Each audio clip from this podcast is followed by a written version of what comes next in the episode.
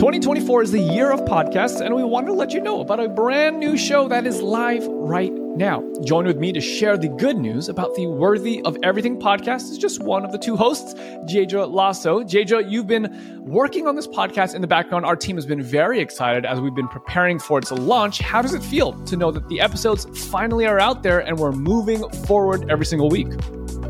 It is so exciting, and I am just excited to see where God takes it. And I have so much hope that it is going to be an incredible blessing to the listeners. Amen, amen. But as I understand it, this is a show tackling the issues of mental health through the lens of the gospel. Can you share just a little bit more about the heart and the intent and who you're really trying to serve through the Worthy of Everything podcast? So, I personally was freed from depression, and as I've come to understand my freedom from sin and identity in Christ, I start to recognize all these amazing gifts that God has given us. So, yeah, just exploring and hearing awesome testimonies about how to walk out true intimacy with a loving father who pursues his kids.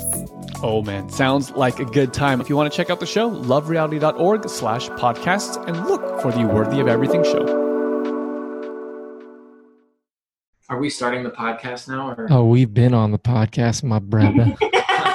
Yo, welcome to the Death to Life podcast. My name is Richard Young, and today's episode is a conversation with my guy, Justin Koo. Justin Koo has a lot of stuff going on. He has a YouTube channel called I'm Listening, where he interviews a bunch of different people that really just have different views that he does. Uh, he used to be the that Christian vlogger guy, um, but now he's the I'm listening guy. He is a host of the Free Flow Show. He did a, a like a sixty to seventy episode uh, podcast on the Book of Romans with Jonathan Leonardo called The Move uh, he's a jet setter. He's all around the country, just speaking on telling stories and listening. But uh, I know him as just my friend that I got to know a little bit last year, and his story has got some stuff that um, I'm really excited that you get to hear about. So, uh, yeah, enjoy this. Be blessed by this episode uh, with Justin Koo. Appreciate y'all. Love y'all. Yo, Richard, are you about to do the podcast?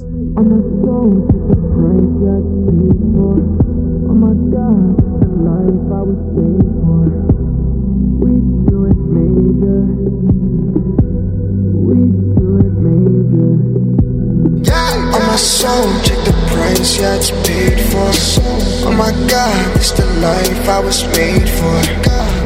We do it major We do it major. On my soul, check the price, yeah, it's paid for. Oh my God, this the life I was made for. We do it major. We do it major. Yeah, put off the chains, we bounce. Yeah, up for the night, look out. Yeah, God give me life, no clout. Yeah. Okay, so let me ask you this question, uh, and i I'm I was putting myself in your position a couple uh, about eight years ago, mm-hmm. and it's what is she? She's thirty weeks. How or maybe that's somebody else who's thirty weeks. She's How 20, 20 weeks. She's halfway. Through. Oh, okay. Twenty weeks. My yeah. my friend, my other friend is thirty weeks. So twenty weeks, halfway through. What are the feelings right now? Like, how are you feeling about this whole thing? I'm feeling good. Um, this last week was kind of like the very beginning of it starting to feel real. Mm-hmm. So when Emily had the first ultrasound, I was uh, in Washington D.C. or something like that. It's pretty mm-hmm. far away uh, on a work trip, and then the, the second doctor's office, it was weak. I mean, it was like we didn't really have an ultrasound, so I didn't get to see anything. It was just um, like they monitor the heart rate. So I got to hear the heart rate of the baby, but mm-hmm. it's just like like it doesn't sound like anything.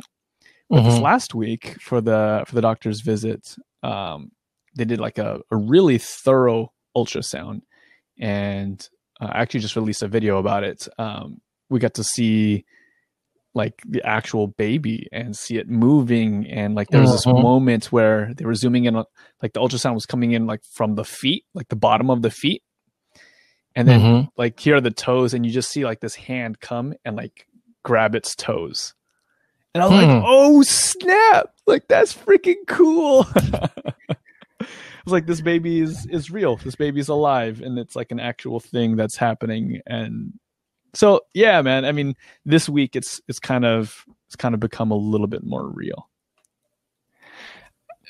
I I think like most people are like me. I think most people think like this.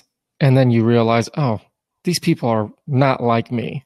So I'm going to tell you how I felt and then you tell me how exactly you're not like me. okay Uh, I think that for I'll say for guys, for Rich, it was hard to develop um, a relationship with the ultrasound and even the baby in the belly. And I didn't really get an attachment like when she was born and I was holding her I was like oh this is cool.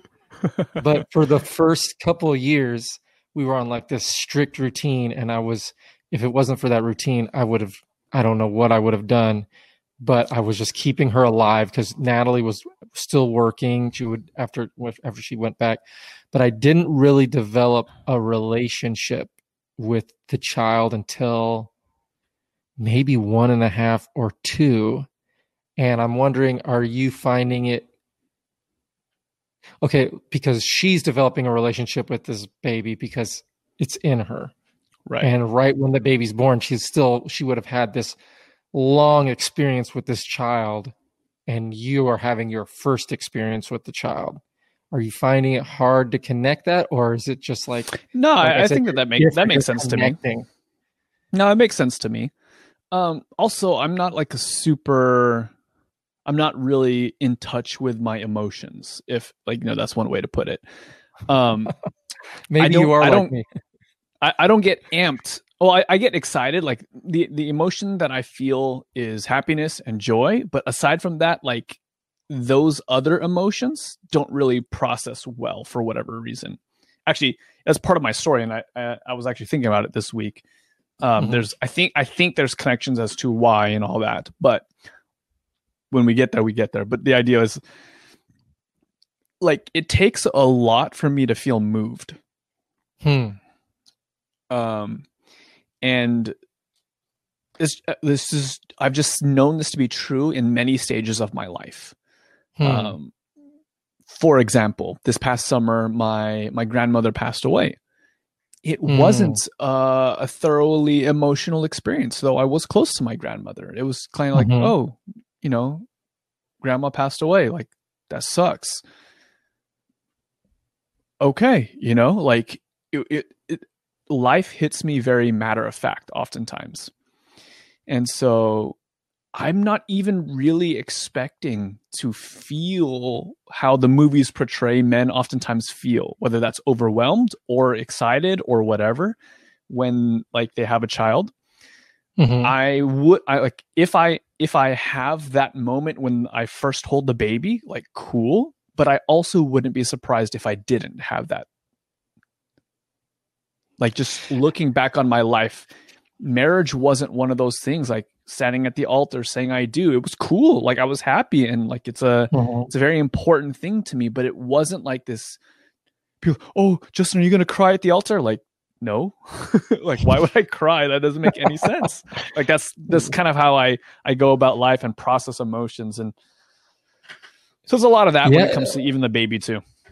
But there's so much pressure now put on by either our culture or media, movies that you're supposed to be a specific way if you're a good dad, quote unquote.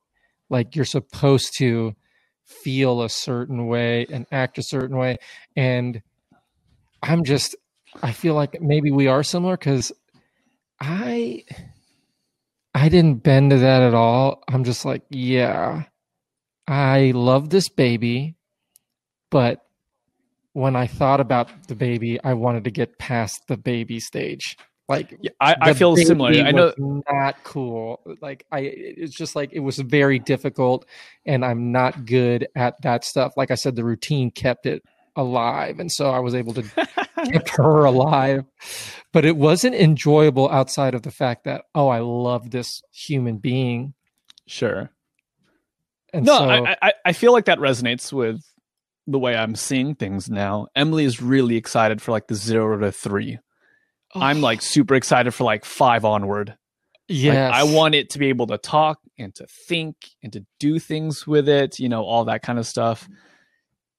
Wiping its butt, not yeah. super interested, you know, bottle feeding it, like whatever. Like, uh, I don't no. think I'm really built for that and and maybe that changes maybe i find out like i love it and if i do great but i also wouldn't be surprised if i don't no man. When i was yeah when we were pregnant and i was thinking about the kid i was not i was thinking about when they're nine. Oh and I'll, we'll go to the chiefs game or oh i can show her star wars 100% like that. 100% but it wasn't like oh.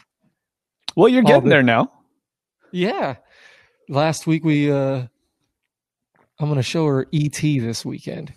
Just oh, fun! I feel like seven is a good age for ET. Maybe not. Maybe I'll be watching it with her, and I'll be like, "Oh, there's some stuff in this movie that I didn't remember in here." And I remember like being afraid of ET at, at one point. I remember like at some point being afraid of something that happened, but I mean, yeah, man. So when you're thinking of the child, and then you're going back and you're thinking about your childhood and you're thinking about how you learned and how you grew and even what you learned about God, um, what are some things that you're thinking? I'm not going to talk about it this way, and I'm not going to mm. talk about it that way. And it's kind of a segue into like how you grew up and things that you believed and uh, what you're thinking about. Are we are, are we in the podcast now? Is this podcast talk? Or are we still just oh, talking we've shop? Been in the, we've been in the podcast. Oh, this is the podcast. Okay. I don't know, man. Life with Richard Young. Uh, uh, I don't spend a lot of time thinking about that, and I don't know if that's like naive of me, and I really ought to be. Like, I got to come up with a game plan, but I, I don't look at raising a kid right now on this mm-hmm. side of things. Like this is completely ignorance speaking. Sure. But I don't look at it as a static thing. So I'll give you an example. Like my, my parents are divorced, uh, and I have a half sister on each side. So I'm the oldest of five, me, my brother, my sister from my parents. Okay. They got divorced. I have a half sister on each side. And I get to watch how my parents parent my half siblings. And especially with like my dad. My dad was trying to figure things out as a father um, and will openly admit to my face, Justin, we made all of our mistakes on you. and I'm like, thanks, Dad. That makes me feel fantastic. Yeah. And uh, like, so I get to observe the difference in parenting styles. And I think early on that it was something that I felt resentful of because they were really hard on me in many mm. ways, like just heavy handed in in more ways than one. And so, like when I think about my default uh, predisposition, like that's obviously what I default to because it's what I'm used to. Um, and then I get to witness that not being the case with my siblings, and then I get to witness um, through living, you know, in proximity to Emily's family that that's certainly not the way that her Caucasian American kind of cultural like framework. It, it's it's not the same as the Asian American framework. Hmm. Um, and so it's it's been both like really challenging to think, well, what do we do? Like what's hmm. right then? Because even what I'm used to doesn't always feel right. Like you're saying, like you're predicating the question with, well, what are you going to do differently? As though mm-hmm. you assume that there were things that were done wrong, which are very likely the case. Um, but even if they did things quote unquote right, there's also the right way that my wife was raised. You know, um, we and I think I, I made an Instagram post about this a while back. It's like this idea that cultures and families are very, very, very similar. Very few cultures, very few families want to raise their kids with uh, uh, disrespect towards elders, uh, a hmm. lack of a work ethic, you know, lack of integrity. No, like everyone wants their kids to be honest. They want them to be hardworking. They want to be respectful. But the way that they even interpret the value is very different culture to culture and family to family, if not even child to child. Mm-hmm. And more specifically, the way they try and rear or develop this trait is very different from child to child. So to me, it's like highlighting the the the fault in attempting to before I even know my child, come up with a framework of how I'm going to raise my child. Hmm. I don't see successful parenting as being a static thing based off of rules and principles as much as I do seeing it as like this living, adaptable, and malleable thing that's done in direct uh, like unison with the child. And it takes a little bit more paying attention. It takes a little bit more thinking. It's certainly not the easiest thing because every child's going to be different and so like that's why like right now i'm giving myself the pass and not really thinking about how i'm going to parent. Like this that's... is the reason why i don't have an idea. Yeah. But my solution is like, well, if God's the ultimate parent and he's truly living in me and teaching me, I believe that he's going to teach me how to parent a, spe- a specific child, not to quote unquote be the a good parent like that fits a model, because it might be that my dad's parenting style will be terrible for my firstborn, but great for my second or thirdborn. And it might be that Emily's parenting styles might be terrible for the second and third child. Like, but you see what I'm saying? It, it's it's dynamic. It, it's not like a singular thing. Good parenting hmm. is not a singular thing in my mind right now. Man, that brings up so many things. Somebody just asked me. This was last night about how what's parenting and freedom like. Mm. And I was thinking about that because so much of the time we know things don't work, yet we do them anyway. Mm-hmm. And this this guy I work with was telling me about how how he doesn't accept participation trophies for his kid. He's like, "Oh man, my kid won this or his team was horrible. They lost all this and then they got the participation trophies and right when they handed his I, I took it and I threw it in the trash. And oh, I told shit. him this yeah. He's like, this is why we we don't do this. And da da da da. And I, and I was just like listening, and I was trying to act like I wasn't horrified because he did that it. Sounds dramatic. Whole, he, he, did it in front of a whole group of people. Mm. If if he would have done that in private, I would have been a little cooler with it. But he did it in front of like all the other parents who were like championing their kids getting these participate participation trophies. And then we go in a little bit deeper, and I'm like, bro, you seem like you're a little angry. Can we talk mm. about like, like, were, did people? Why are we? Why are you like this? And he started describing his parents mm. and how his dad and mom were just super hard on him. And I was like, was that a good thing? He's like, no, man, it's made me like super resentful. And I'm thinking like, he doesn't get it. He's mm. telling me about this thing and he doesn't realize that's why he is the way he is with his boy. But the reason why he's so hard on his boy is because his parents were hard on him, yet he knows that it caused this resentfulness in his life. But he mm. hasn't put the two together and he doesn't understand that it's going to create the same resentfulness like his son might learn like this toughness and he might grow up to be this tough tough guy who throws participation trophies in the trash and you don't you didn't earn it and then at the same time be completely resentful to the person who taught him how to live that way hmm. because we know something doesn't work but yet that's all we know sometimes and so we go back to it. Yeah. And and so they they asked me what's it like parenting in freedom? And i've parented before freedom and i've parented after freedom. And I guess my answer was just like, it's actually about what's best for the kid. It's not what's best for your reputation. Hmm. It's not what's best for how you see yourself. Because sometimes you parent because that's how you are as a parent and not because that's what that kid needs to hear. You know, this is like one of the never mentioned benefits of your parents being divorced.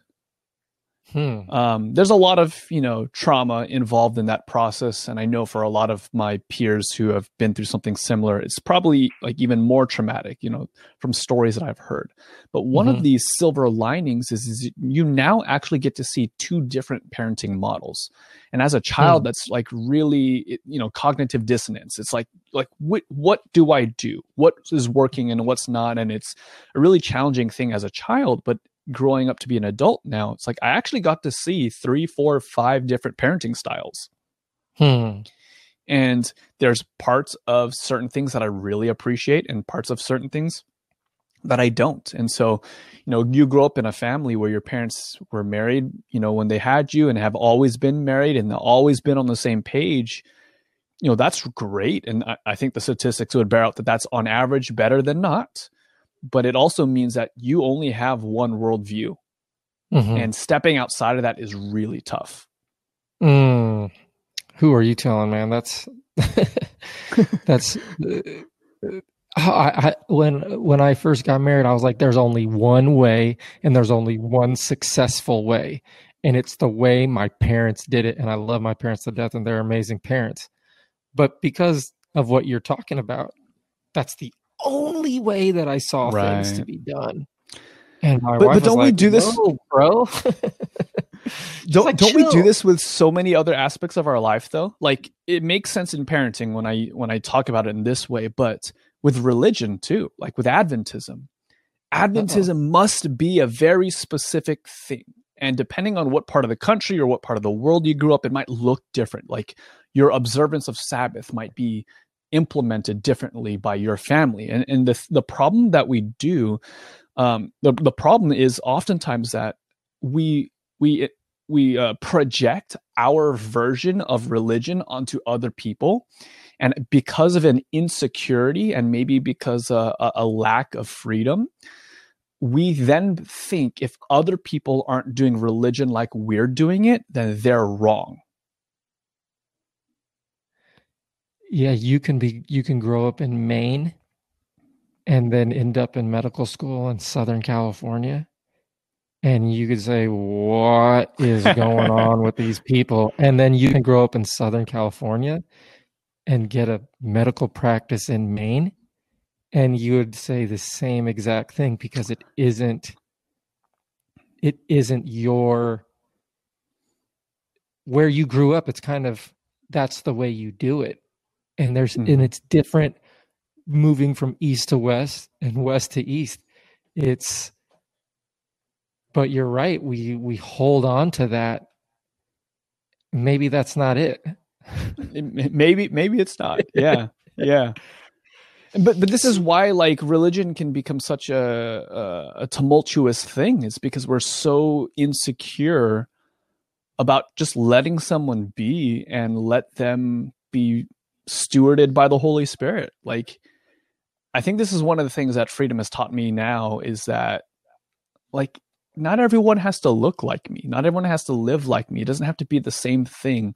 It's actually entirely possible for God to be leading them and, and guiding them and for their lived faith expression to be vastly different from mine. And and that's okay. It doesn't actually mean that what they have is less real or what I have is less real. So why are we insecure about it? Why are we insecure? Is because we oftentimes look to other people to confirm that we're in. Like, huh. like I'm good, right? Like I'm good, and you kind of like look around. You look to your left. I'm good, right? And you like kind of like eyes, lock eyes with your friend. Like I'm good. Yeah, nod your head. Yeah, yeah, yeah, yeah. You're good. Oh, you're good. Oh yeah, I'm good. And like as long as I look like the crowd, as long as I'm doing all the things that people are doing, then I feel good but this is the the challenge of like not actually understanding your true identity because if your identity is based off of your comparison with other people well, it's great as long as you fit in. But then you go home and you realize, no, that's actually not how I live. That's actually not who I really uh, view myself as. Like, then this is where insecurity and the imposter syndrome starts to creep in. This idea of like, oh, I'm I'm the odd person out in this in this church or in this classroom or fill in the blank. It's because we're constantly looking to the left and to the right, measuring ourselves against other people. So let's talk about what your identity was then growing up. Um, when did you start developing what you thought was your identity? So I've, I've been thinking about this over the last week. Um, one one of the most profound experiences that I had, and and maybe my one of my no my first like real spiritual experience was when I was in I want to say it was like the fifth grade. Um, I had a teacher that just made the Bible come alive, and it was just this exciting and beautiful thing. Uh, and I finally get baptized you know, as kind of as everyone everyone in my class did. And actually, there's how how long form is this? Like how long? Like we go until we stop I, going. yeah, I mean, okay. have you seen the time length on some of these? Uh, Morgan's was like two and a half hours. BB's was two and fifteen. I don't. If people are going to listen to this, they're going to listen to it. If not, then they can. they don't have to listen right. to it. I, I have no burden. Okay, cool because uh, I'm used to telling my testimony in like 15 minute chunks. Because like you know, when you give good, a worship man. or a, a, sermon or whatever, it's like yeah. stay on the time. That's not okay. This, so, is, this is not that. Okay, so I'll tell you uh, the funny backstory of it. Uh, I was in class. I was always that kid who, like, was either my desk was in the corner or directly across from the quiet kid because I was always wilding out. I was always distracted, just doing my own thing. And so one day I'm distracted as can be, and I look around the classroom, and like all my classmates are raising their hand now. So of course, well, what do you do? Any logical person, you you put your hand up there as well. And it turns out the principal was standing by the front door with like a clipboard or something like that, taking down names of kids who had raised their hands. As it turns out, oh, no. what the question was prior to people raising their hand was how many of you guys would like to get baptized and do baptismal studies? so I'm like, oh yeah, spirit. for sure. Spirit. Me too. So I find myself in these like weekly Bible studies in the fifth grade, but like I didn't want to be there. I didn't care at that time, right? So I literally, because like they would do like the lessons and then they would do a quiz after every lesson to make sure you got the, the lesson down pat. Mm-hmm. I literally cheated my way through baptismal classes in Let's the fifth go. grade. Like I'm copying answers off my neighbor. like uh, it's just like so. I find myself getting baptized this one day, and like cool. It was whatever. Like you no, I'll tell you. You're in the baptismal, and you're like, "What's going on? I guess I'm here." bro bro so like me and like five other of my classmates we got baptized on the same day in the same church. It's a massive church in southern california vallejo drive seventh day adventist church. It's one of the larger churches in in the conference there. And i was the first of my friends to get baptized. So i get in the in the uh the baptistry and i'm remembering my mom's story when she got baptized. She was telling me her story. It was like super cold water. So like the thing that i'm worried about is like is the water going to be cold? Is it going to be warm or what Turns out they had heated the, the, the water. So I'm like, oh, this is actually really dope. I get baptized and that was cool. But rather than have like me go in, get baptized, go out, next person comes in, they thought it would be cool for all of us to stay in the tank while our friends were getting baptized. So I was the first one. Then my friend comes in and she gets baptized. But I'm so absent-minded and so distracted. I have ADD, ADHD. If you like, if it doesn't come across clearly, um, I get so distracted, I forget where I am, and I'm like dropping my head under the water. I'm like blowing bubbles. I'm like starting to swim around in the baptistry, like as the baptism is taking place. Like I'm just not there for the right. Re- I cheated my way through baptism classes. Like just oh clearly not supposed to be doing this. This is not a big moment in my life.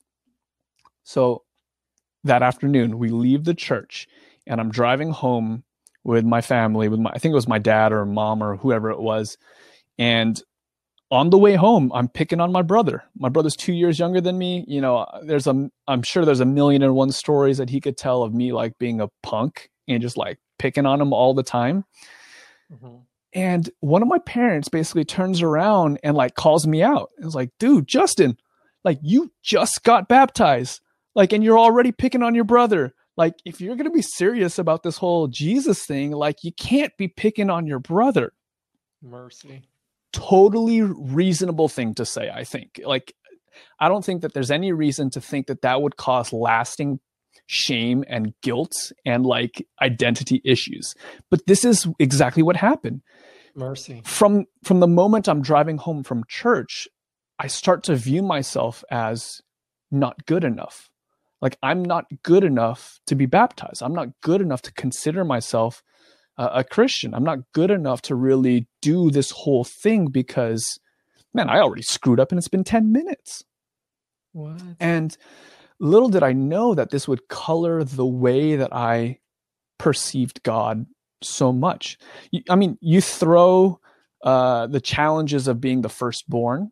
Uh, I was not only the firstborn in my family, but I was the the the firstborn of my generation on my mom's side. Um, you add the complexity of the honor and shame culture, uh, you know, of of Asian immigrants. You know, the the pressure to perform in school. Like, there's like this massive burden placed on Asian American kids. Maybe heavier for the firstborn, heavier if you're male. Like hmm. the whole thing is just like heaped on my shoulders, and this resounding message comes through through many times in my my upbringing that I'm not good enough I don't I don't perform well enough. And in fact, like that's an explicit message when report cards come home or fill in the blank. It's just this resounding like you try hard. Maybe you could have tried a little bit harder, but even then, like you're not good enough. You're not measuring up. And I would, I guess, kind of impose that frame of mind to everything in life, including my walk with God. Wow.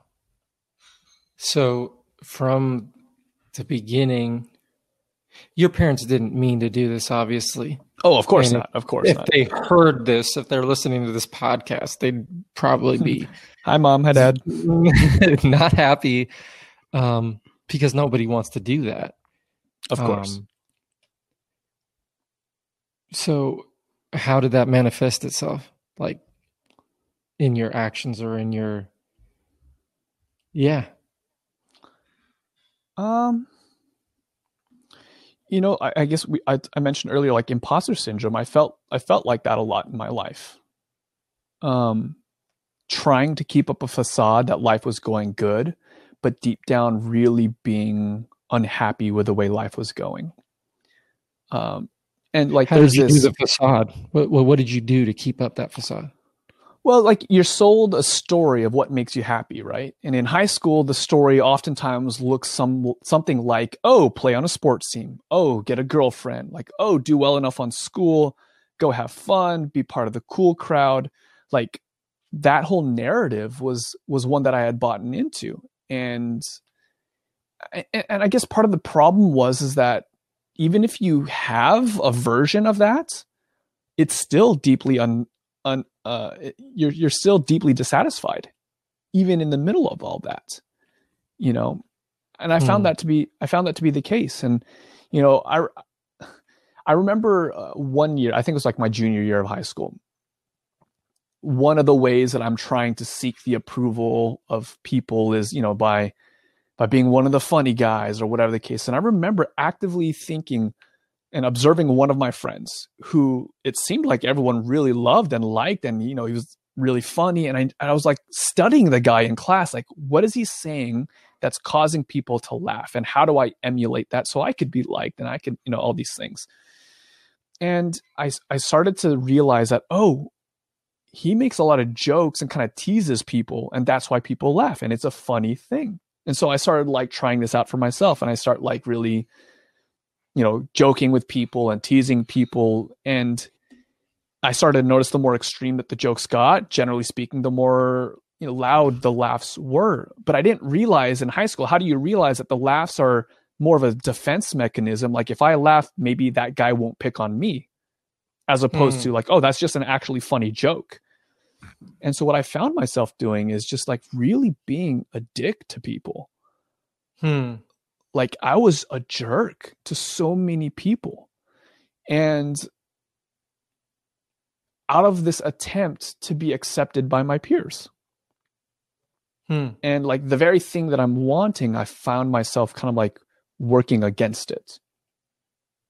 Hmm. So when um when that wasn't working out, you're still you know, you know what doesn't work subconsciously, but you're still trying it. And it's not yeah. working. Um did you ever come to a point where you matured and you were comfortable, but you still kind of were just living with it? Um, because I'll just how I'm seeing this is I how I've come across you, and we haven't known each other for too long, but you have this long footprint on the internet.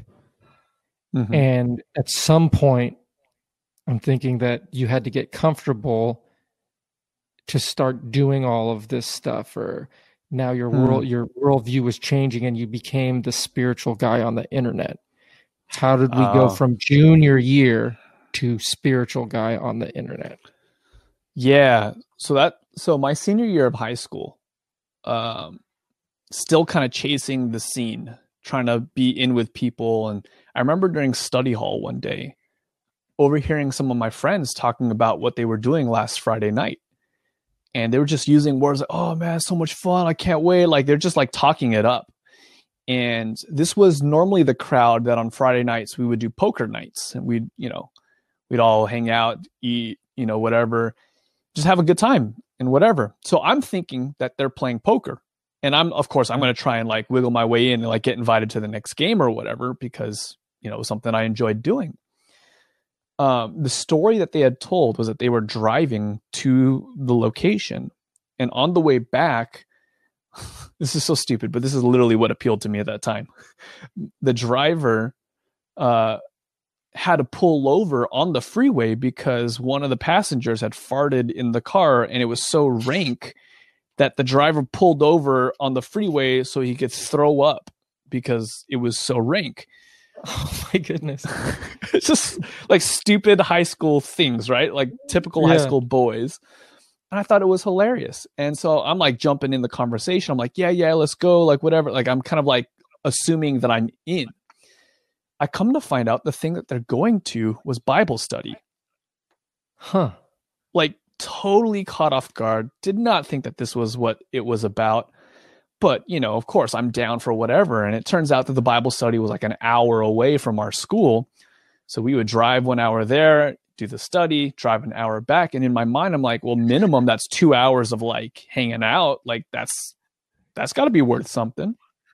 So we start going these uh, hold on. It's the principal coming in and you not realizing and then it's the fart joke that the holy spirit is using yeah to get yeah okay. So I find myself in these Bible studies, right? And like they're cool, they're whatever. I, I definitely paid attention because it wasn't like this stale, old, crusty person who was giving a Bible study. I'm just like, dude, like, what are you doing? Like, I remember thinking in, in high school, like, religion was for the stupid, the ugly, or the dumb. Oh, you know, like it's just this kind of thing that you use to medicate your life if you don't have things going on. But of course, that's not for me because my life is great. Can't you tell? And of course, I'm not actually happy. So I started going to these Bible studies, and the guy who's leading it out is a young dude. Like he had been in his 20s at the time. And like this guy's got his life together. He seems intelligent. He seems successful. And I'm just like, man, this is. It was the first time I had seen like faith modeled by a young person in a way that mm. was like that's vaguely attractive. Like that looks kind of cool. And so we'd come back week after week to the study hall and we would try to come up with the most absurd questions that we could think of. Because after every Bible study, you would have a planned lesson or whatever. Oh, we're going to study the mark of the beast, you know, whatever. Mm-hmm. After the study, he just like, all right, whatever questions you got about anything, like have at it and this was my mm-hmm. favorite part about the study because it was just like this pursuit of knowledge and i think that this was this was what was attractive to me about this individual is that this guy had a command of a subject that seemed taboo for someone of his age and so hmm. when we would throw out random questions like our goal literally was just come up with a random question that would stump the guy so you wouldn't have an answer and yet every time we asked him a question he'd be like great question he'd like take it at face value he'd open up the bible and be like bam, see right here at this verse, and he'd read it out, and sure enough, it would be relevant to the question. Like, dang, this guy's like a freaking walking encyclopedia. This is kind of kind of cool. Hmm. And it's like this whole ego play is like this guy knows stuff. Like he's got the in. So we would do this, you know, for however many, like towards like throughout to the end of the year. Towards the end of the year, we had uh like a like a spring formal or something along those lines. Like uh, it's like prom but Adventist, you know. Yeah. Uh, and we were, I remember we were on a boat or something like that, all dressed up in like tuxedos and dresses and stuff like that. And there's another group of friends in a circle talking about what I, from what I can tell, from what I can overhear, their plans for the summer and they're using like, oh, it's gonna be, I can't wait, it's gonna be so much fun, man. You guys gonna have a blast, like yada yada yada. And I'm like, dude, all right, people got plans for the summer. We're gonna go out of high school, you know, it's gonna be fun. So I throw myself in the middle of the conversation. I'm like, yeah, I'm down. Again, like kind of like assuming that I'm part of this thing.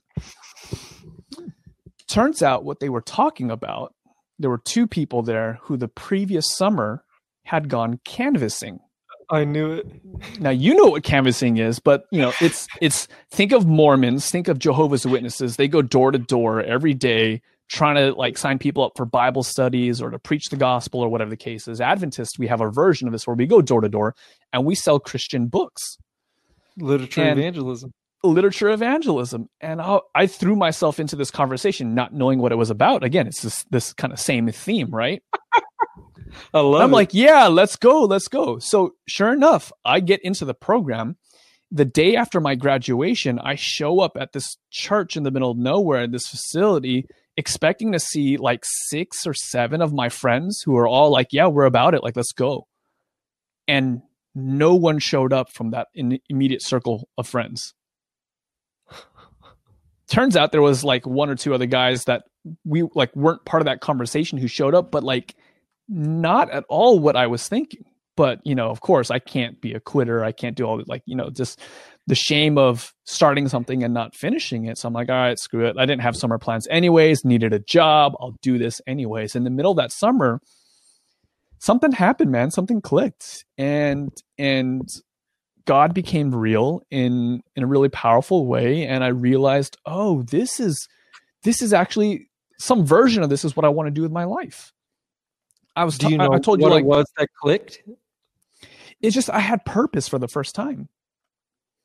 My my life had meaning outside of my own pursuit of happiness. Um, you know, one of the questions that I was asked all the time growing up is like, it's not even like, oh, what are you going to be when you grow up? But like, it felt like the pressure was, and I don't think that my parents ever explicit. No, this is not true. My dad didn't explicitly say this. like, he wanted me to be a dentist. My dad's a dentist. My mom's a teacher the only way out in in like Asian culture is like you're a doctor or you're going to be a pastor or a teacher. Like it, there were very few alternatives, and so it was like I was kind of groomed from the very beginning in my dad's mind to be the eldest son who would take over the business. But I hated science class. Like I literally cheated my way through every science class since like the seventh grade, except for physics, because physics had math and I happened to be good at math.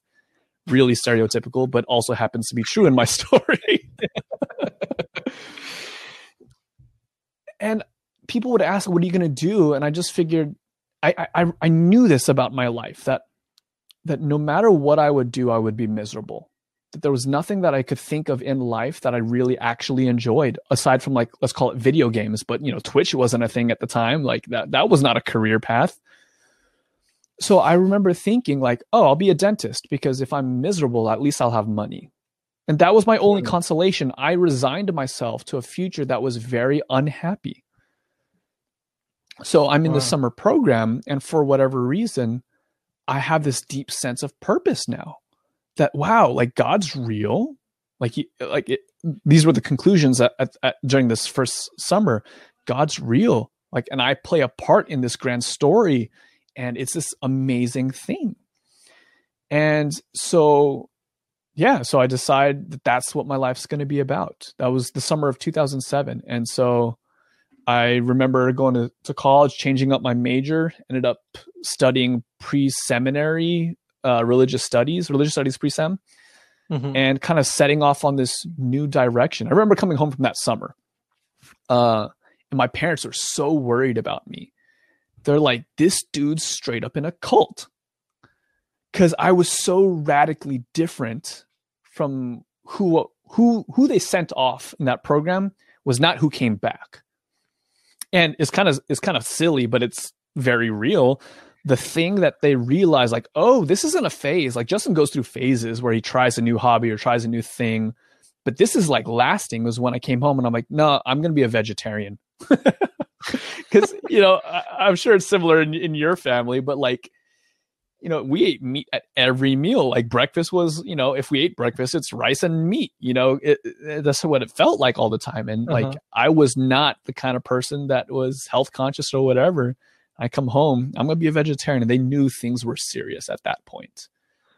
And uh, yeah, I don't know. There's a lot. More. I remember my mom talking to one of her best friends, whose husband was a pastor, and like she tried to get me to talk to him to try and kind of steer me straight because she was really afraid like i'm just like super extremist or whatever the case is. But in my mind i was doing all these extreme things taking stances on such small things like really straining at a gnat you know uh-huh. uh, about everything. So i came back if you know ultra conservative adventists like have you have you ever run across these kinds of people before uh, from time to time. From time, like I mean, I showed up to La Sierra University, bro, and every single day of that year, I wore slacks and a button-up shirt with a tie as a freshman oh, in college, except for Fridays because I figured, oh, I'd relax, and so I wore slacks and a and a collar polo shirt or whatever because I had this religious belief because this is kind of what I was indoctrinated with at the time that dress reform was a thing that you know God's people needed or whatever the kid, You know, like I come back with this extreme views on the health message and like I, I realize that if you're not Adventist, all of this sounds very culty, and it that's exactly what it is. It, it, it is very culty, but like I started pursuing all these things because it was a way for me to prove to myself that my life had changed. You're you're one of the people I just saw you interview actually. I'll tell you who it is later. Um, had okay. almost a similar experience where his senior year of high school he was he maybe he was a, a little more crazy than from what you're describing. But then something happens in his life and he dropped everything. He dropped the basketball team and he was a really good basketball player. He dropped all and he started like heavy um, one of my friends they say in Australia the very um, conservative Adventists are mm-hmm. called heavy sevies. And I feel like that's the only way I can describe it. That's went, genius. I love that. He, they, they went he went heavy sevy. Uh, and I'm thinking of you on La Sierra's campus dressed like that. And a heavy sevy on La Sierra's campus, I'm sure, sticks out like a sore oh, 100%. Oh, yeah. And, and so, yeah, there's something um, that, but, but you were saying your motives, your motives yeah. to dress like this, your motives to now after the fact you can look back at your motives and what exactly were they? Yeah, because my, my frame of work is my frame of mind is that like I need to perform so that I'm not like this odd person out. Like I got to fit the bill. And so I knew what my life had looked like before. And to really, in my own mind, settle the fact that God had changed my life, I needed to be able to point to certain things to show that my life had changed. My diet was different. My dress was different. The kinds of people that I hung out was different. The activities that I did were different. The music that I listened to was different. Like all this was like evidence to me that I had changed, that God had changed my life. And the more rigid I was, the more extreme I was with these things, the more dramatic my change had been from God. And mm-hmm. so when it when it came to, and I guess this kind of ties into our kind of preamble earlier about like parenting styles and religion, mm-hmm. it's like in order for me to successfully pass on whatever the thing that God had done in my life, it meant that they had to look like me as well. Because how mm. else does God work? He actually changes you in this very specific format. And if you don't like live up to the standards that I have, then you didn't really change, or it means that my change is kind of meaningless. Hmm. Wow. That's... Does that make sense? I mean, that's super weird. I, I, I can't imagine there's a lot of people out there who are going to hear this episode that are like, yeah, yeah, I'm tracking with you, dude. That makes a lot of sense. I think there's a lot of people that would actually. Oh, yeah? Uh, okay. I don't think that they'd be listening to this episode, but if they are listening to this episode, um, no, but that's heavy. That um, I think that would take a toll, right? What kind of a toll did it take? It was it was rough, man. I remember that year of college. Um, there was a young lady that she and I started talking, became friends, became more than friends, but it was very weird because in this culture, like, did you ever grow up reading the book? I'm sure you did. Uh, I Kissed Dating Goodbye. It was a movement, bro. Like at our school, it wasn't just a book. It right. was a movement. And it, it, I'm sure it comes in waves because the movement, I mean, I'm older than you, was about eight years or so before maybe you got this movement. yeah but it was crazy. And then last year or two years ago, he got divorced, and so I don't know what to. Right, to and he's no longer a Christian. so anyway, yeah, tell me about this. So, like, I inherit this book from kind of my my mentors, if you will, at the time, and I'm like, this is dope. This is another way for me to do my life differently to prove that you know that I've been changed or whatever. But it was really challenged because this this girl that I was interested in at the time, like I'm she loved Jesus, but she wasn't like down down like I was with all this crazy stuff, right? Mm-hmm. And so mm-hmm. I'm putting all this pressure on her to live a certain way, to act a certain way. I'm showing her sermons and Bible studies about why music with drums are evil and why she shouldn't do this or that or whatever the case is. And imagine trying to navigate a conversation where you're trying to like come clean like and of course you're doing this as like you know a child it's already awkward the conversation of like hey i like you. Do you like me? Like what does that mean? Mm-hmm. like there's that that whole thing but then also like dating is evil. And if if we admit to having feelings for each other the way that it was presented the only alternative model was to like start with marriage as the intention right away from before our first date before we go on our first date, I have to talk to your mother and like be clear about my intention. Like it was oh, just like man. this whole thing, and it was terrible. It doesn't. And it's not even realistic. It's not, and the pieces don't fit together. But I tried really hard to make them fit together. it did not work. So that took its like that's one way that it was it was taking its toll. What, what else did you see? I think one of the things I started to see was that it started to alienate me from the people that I loved.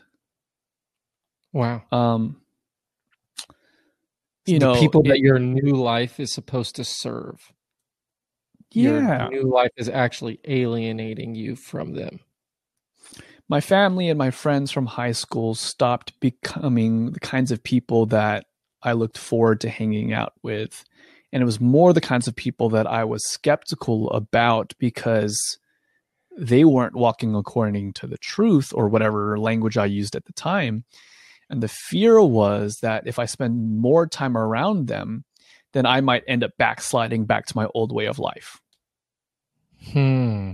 And so I treated a lot of the people that I, I cared about and people who cared about me at that time very, very standoffishly that makes sense.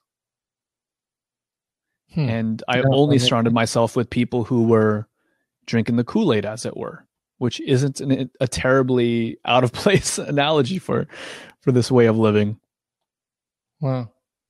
So, how did you manage doing things that you knew you shouldn't be doing with your new life from your senior year on, from your senior summer on to wherever you're at in college, and you're now alienating people? How would you manage when you did do something that you knew you shouldn't do? Um, that's a good question. I think that for this season of my life, I was actually pretty good at keeping the rules.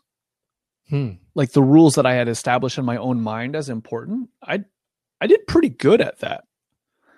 Um, and maybe it was like this kind of uh like recoil effect from the lack of structure that I had in my life prior to this moment to like now I finally felt like I was in control of my life there was a clear way to do life that made sense, that led to purpose and happiness. And the cost of it was all worth it. And so I actually just withdrew into this world more. Stereotypically, that would create self righteousness. Oh, absolutely. It, it, just seems like that would be the ingredients for self righteousness. And so that's something you experience? Hundred percent. Yeah, I mean, I, I, actively thought of myself as better than other people.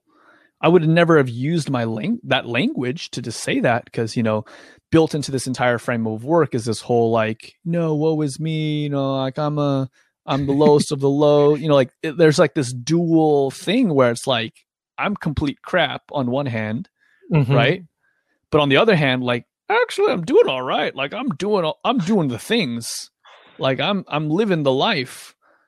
Like so, you know, this whole literature evangelism phase, if you will, wasn't really a phase. It lasted 10 years. Like I've wow. knocked on over a hundred thousand doors as a literature evangelist. I have led nice. I have I have sold countless books and led programs that have maybe totaled sales over seven figures. Like I went ham on this thing. Like it was my identity, like hardcore. I went in. And that works, man. Like when you're firing on all cylinders and you're doing well, it works until it, it until it doesn't work. You know what I mean? So when did it stop working? I think the major moment that it stopped working happened my first year of marriage actually huh. and there was like kind of like a decline that was happening in the maybe three or so years leading up to that uh-huh. where i was just it was too much of the same and it was just getting monotonous and boring and easy honestly uh-huh. like where it's like oh i'm i'm doing really well but i don't feel like i have to really try hard or work hard or rely on god at all it just became like I had developed a skill set of selling. And had you started the YouTube hard. channel by this time? No, no, okay. not yet. Sorry, keep going. Um, no, you're good. You're good. But uh, I get to um, first, first year, year of marriage, and I'm in this funk, man. I don't know what was going on. Uh, Emily and I had met, and we had moved across the country. Um, so we're both starting brand new jobs. I took a job for um, a Columbia Union teaching at an evangelism school. And that job required a lot of travel. I think our first year of marriage, I spent like 167 days out of the house traveling. Um, we're in a city where, you know, we didn't really know anybody at like when we first moved there. So no support system. And I had found that I was really good at my job when it was under certain parameters. Like back at home, back in California, I was doing really well. But out east, it felt like it was a completely different beast. And work started to feel less and less like something that I can control, that I could succeed at, that I could do well at. which was a really big problem because my whole identity was built on the things that I would do and my performance. And I would even interpret like, no, I got to be right with God. Otherwise, why would He be blessing me so much in this ministry that I'm working on? Hmm. But the ministry starts to not go so well. And, you know, there's all this other challenges of new married life and everything else. And I find myself in this really weird emotional states, just not knowing what's going on. And I remember one morning I was sent to the airport to pick up kind of one of our guest teachers for the day. Mm-hmm. And uh, this guy was telling me what he was just doing, and he just got back from this super long speaking circuit, this trip, and he spoke X number of times. And also, he's telling me about his runs ultra marathons, and he does like all these. And it's like an old dude. Like mm-hmm. I'm like, dang man, this guy's killing. He's firing on all cylinders. And I ask him like, mm-hmm. how do you manage all this stuff? And I didn't even like really have an intention with that question. It was just more me making small talk. But he mm-hmm. basically mm-hmm. talks from that question. He he dives into this whole story about how he actually in at one point in his ministry had like a heavy season of depression where mm. things collapsed on him and it like it wasn't working and as he's saying these things like it's starting to really resonate in a way that i wasn't comfortable with mm-hmm. so you know I, I drop him off at the school later that day i end up talking to my boss and kind of just hey can i process something with you and i start to share kind of what had happened and i'm sharing a little bit about like how i'm feeling in the moment and my boss is just like i think from the way you're describing it i think you're depressed Mm. And I'm like, huh. I never viewed myself as the kind of person that would ever be depressed. I had always viewed people who were on the emotional kind of side of the spectrum as really weak, mentally mm-hmm. speaking. And I wasn't that kind of person. I had the ability to just like mute my feelings and work hard and do all these things. And it, it really served me well in the previous 10 years of work and, and life and stuff like that. But for whatever reason, what she said just clicked. And she's like, Would you be open to like going to counseling? And I was like, Sure, yeah, if that's going to help me get out of this funk that I'm in, heck yeah. Mm-hmm. And like that was probably the toughest that that is definitely the toughest year of marriage that I've ever had and it's definitely been the toughest year of my life that I can look back on. Um it took like I don't know, it took like over a year to get out of depression. It was it was rough. Um, and in that moment, just like life kind of fell apart. All the things that I'd built my identity on had kind of come out underneath from me. And the result was I was really unhappy. I was really discouraged and really burnt out and tired. What brought you out of the depression? I don't know that a specific thing brought me out of depression. Um, we I kept going to counseling for like that year, and that helped a lot. helped me process uh, emotions. Um, counseling was really different than anything I had thought that it would be like. You know, the, the movies are like some you're sitting lying down on a couch looking at the ceiling, and how does that make you feel? Like, right? Mm-hmm. This counselor was really dope. Like, she engaged with me on a like on a thinking level that I rarely feel like I get to engage with. She would ask me the kinds of questions that would cause me to re-examine like the presupposition of every idea that I had. And so it was kind of this consistent like unraveling of, well, why do I believe a certain thing and what's the impact of that? And I forget, I can't remember any specific conversation, but I just remember being profoundly impressed with like how intelligent this person was and how it was actually helping me to make mm. sense of this broken worldview and this broken sense of identity. Um, it, it became clear that I put all of my identity like on my work, on my performance.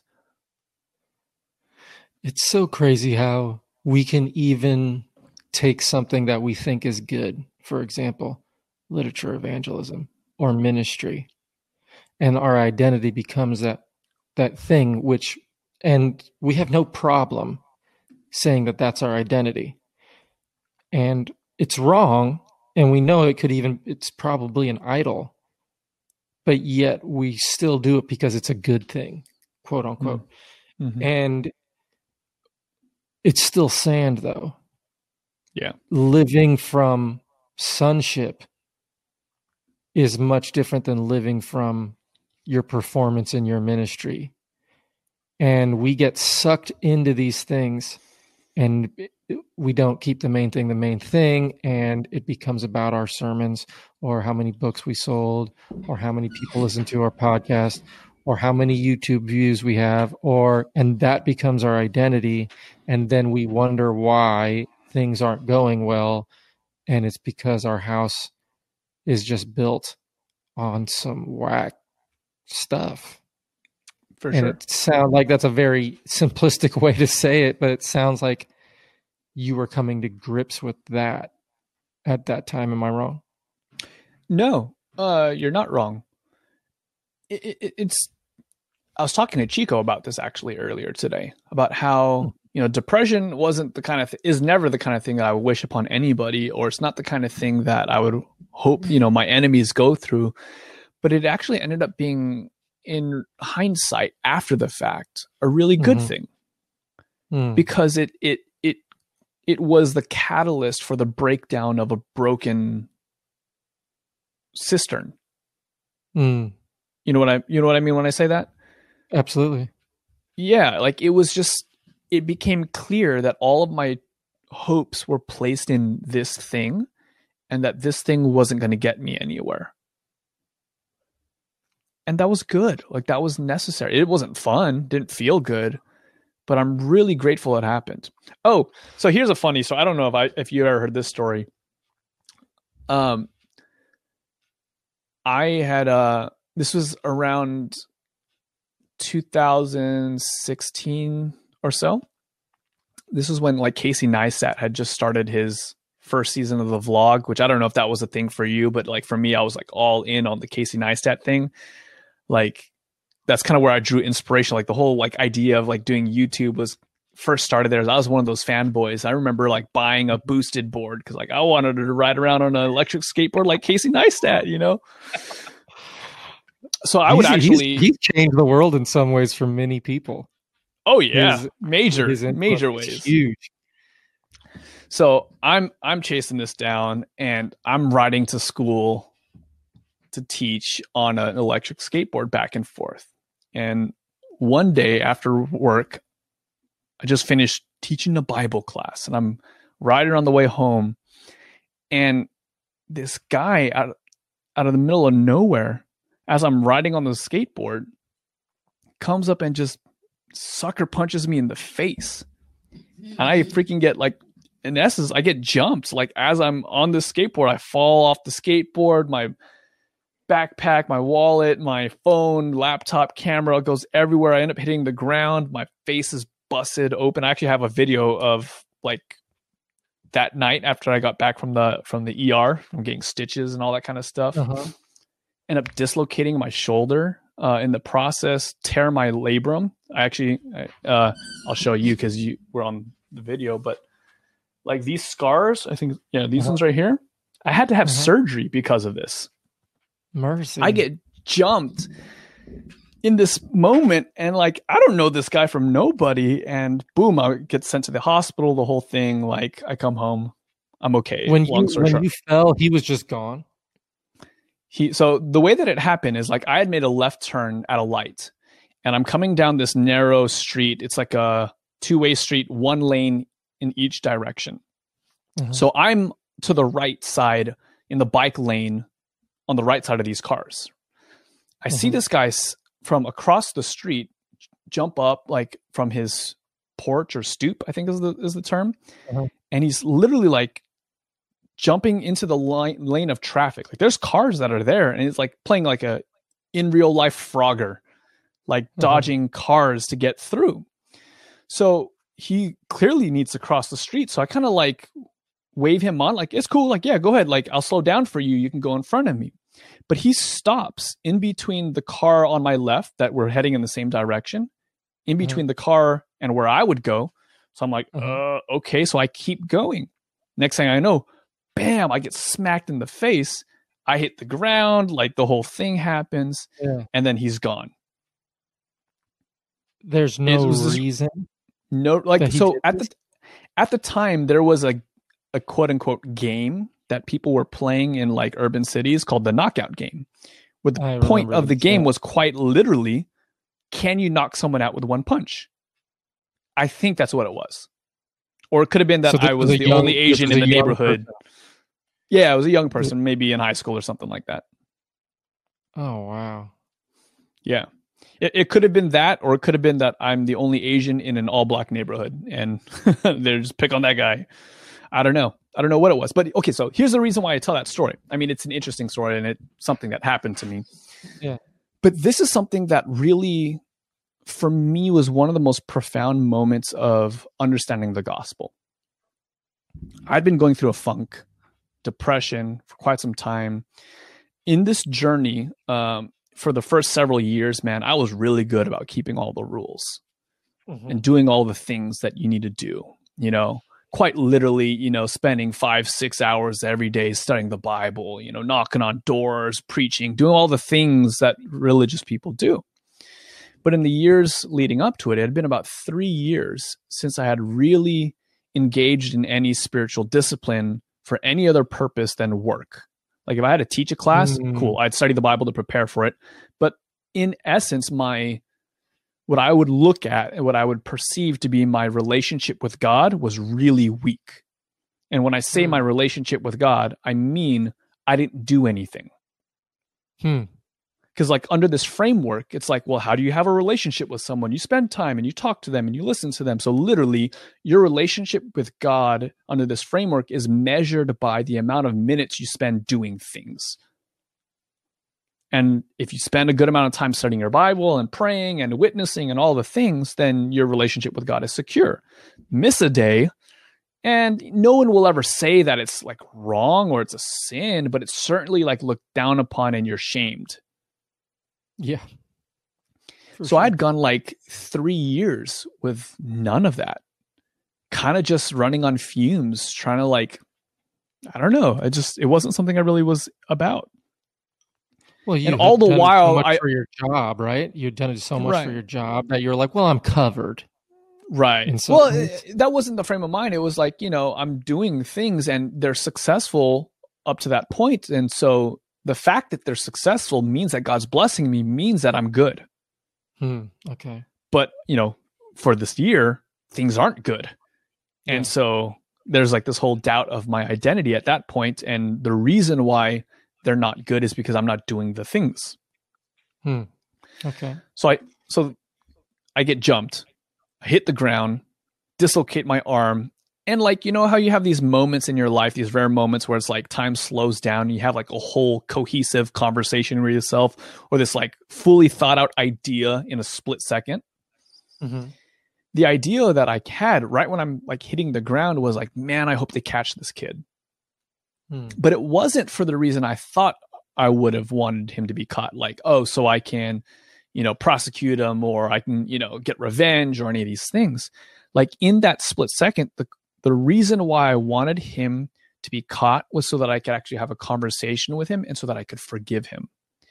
In my hmm. mind, in that moment, it reminded me of the stories of like, oh, and these are way more dramatic. Like my situation is nowhere near comparable, but the stories of like, oh, a shooter shows up to a church and offs a whole bunch of people, and at the trial, the church shows up and they tell the the perpetrator, "We forgive you," and it's like hmm. this beautiful display of grace, right? it's not an excuse of the murder, but it's right. like the power of what God can do, right? To change a person's heart. Corrie ten Boom. And so, yeah. So, so in that split second, I'm like, I hope they catch this guy so I can talk to him because I know what it's like to feel like you got nothing going on with your life or you need to measure up to your friends and do something stupid to be cool or like, like I felt like a kinship to this kid and mm-hmm. I wanted to be able to say, "Hey, it's cool. Like I forgive you." Mm-hmm. And all that happened in in a split second. When I would hear the stories of these radical acts of forgiveness, I always felt like that was aspirational. That's something that I wish that I could get to, that I want to be able to do. I know mm. that in the moment I'm going to want revenge. If it happens to my to my wife or my you know my friends or whatever, I'm going for blood. But then mm-hmm. after I cool down for a bit, then I'll be able to forgive, kind of a thing. Mm-hmm. But the way it happened so naturally and organically and so quickly, like really caught me off guard. Wow. And the only way that something like that could happen is if God was truly at work in my life. Wow. But it but that idea didn't make sense. How could God be at work in my life if I'm not working on my life? Hmm. And it was one of those moments that like gave me such a clear picture of the goodness of God. There's this uh there's a statement in C.S. Lewis that I really love. It talks about how God doesn't have any pride. He's got no uh ego. I think the line is something like God stoops to save. Like God will make a mockery of himself for the purpose of saving people. Like this is kind of like I think he's talking about the cross in this moment. Like Jesus was openly shamed for the purpose of saving people. And wow. like this is kind of how I apply this idea to this moment of my life. It's like I thought that I would reach God and please God with all the things that I was doing. And yet in a moment he showed me that even when I wasn't doing any of those things, that he was still at work in my life. He was stooping he didn't need all the spiritual disciplines. He didn't need the Bible study and the preaching and all that kind of like none of that mattered. He was at work in my life hmm. when I didn't deserve it. I think it was one of the first times that I really I, I really felt like I began to understand the idea of grace as far as like this unmerited thing. Because up to that point in my life, I don't know, like if I'm real, God's grace felt like I deserved it. It felt like I was doing the things that I needed to do. Like that there was a standard and I was living up to it for the most part. Chappelle did his uh his hosting of Saturday Night Live after the election mm-hmm. as he does. Mm-hmm.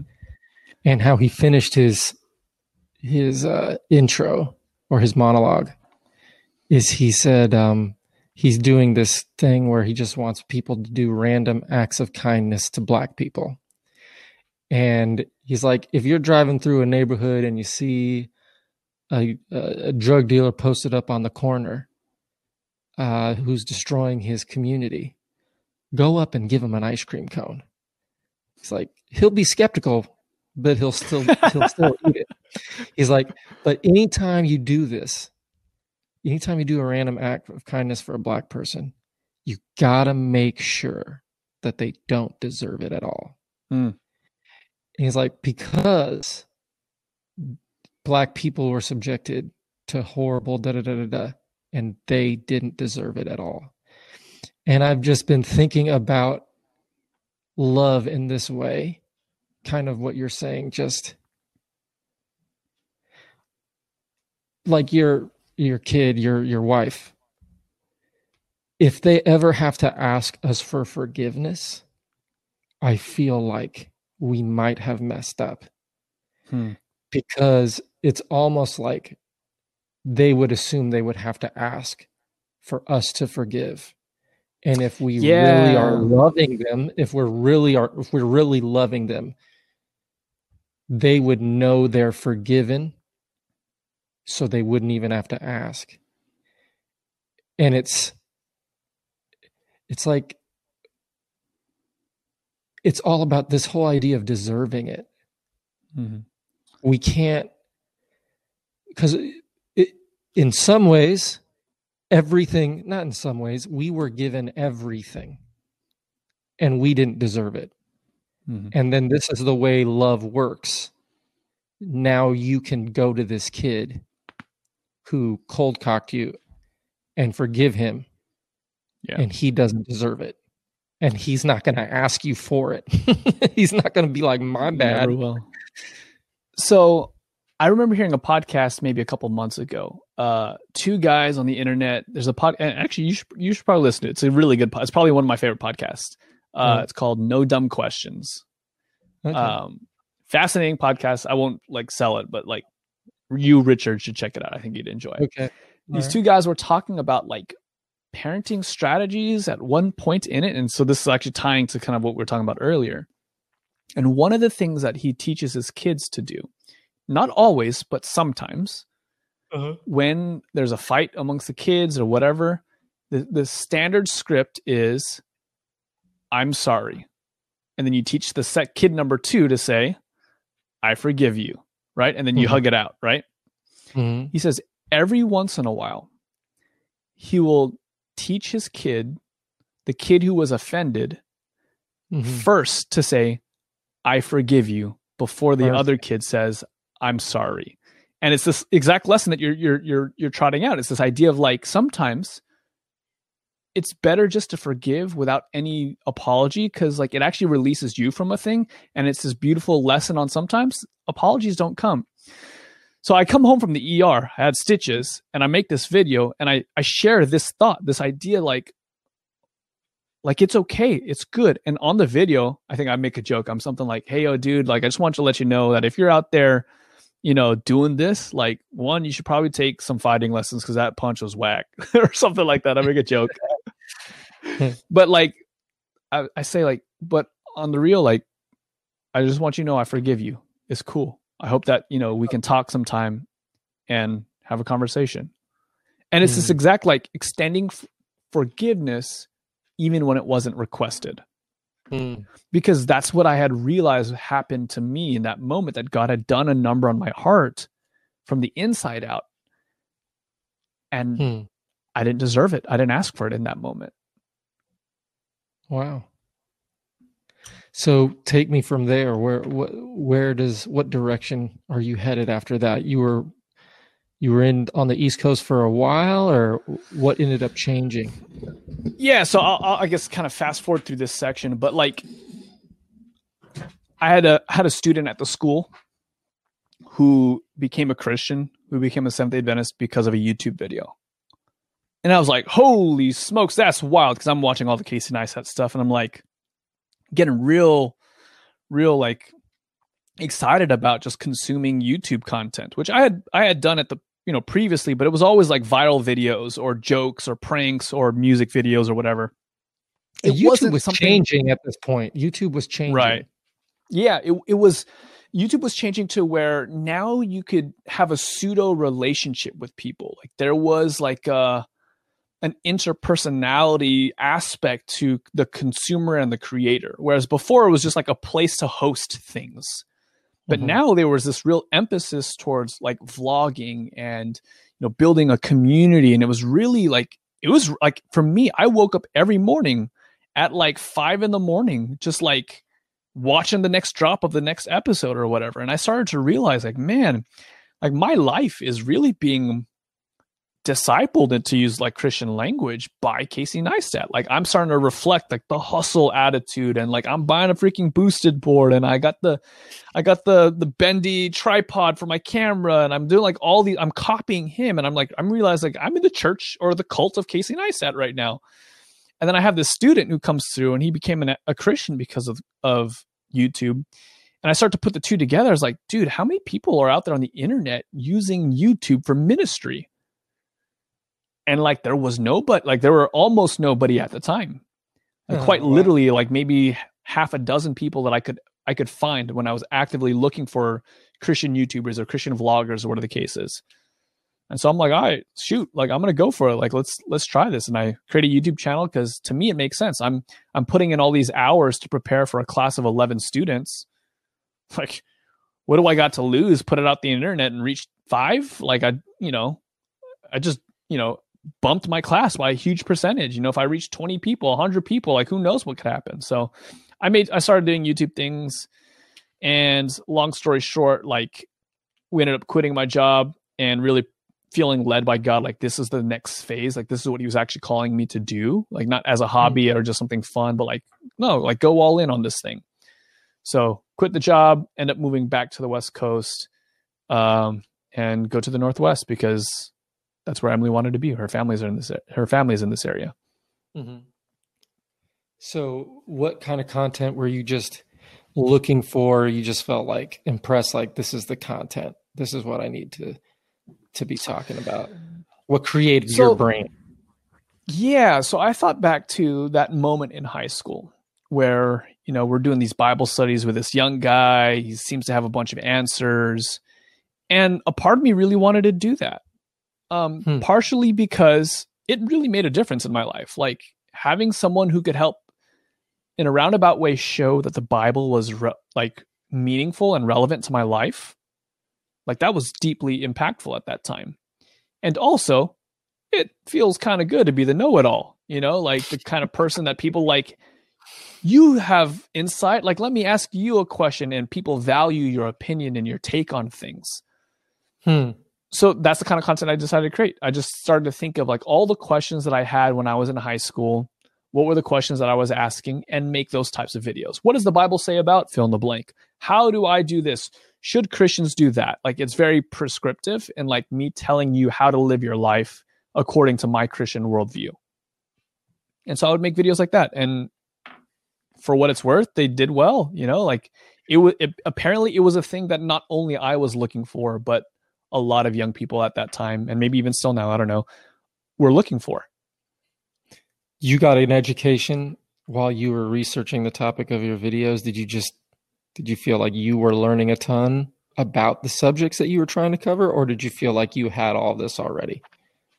A little bit of both. I think, you know, I put in a lot of legwork earlier on in like really spending you know what, uh, what's the what's that book it was like is it a 10,000 hours or whatever like I felt like I put my 10,000 hours in in studying the bible I would you know of course refresh you know here and outliers. there but uh, outliers yeah Malcolm Malcolm uh, Gladwell, Gladwell.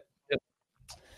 so I felt like I knew stuff and that the stuff that I knew would be helpful to people and so I kind of created that stuff and like it was it was cool. It was growing. It was working. And how was this 2018 or when was this? No, this was uh 2000. It was that that year of depression. Actually, I started doing it while I was depressed.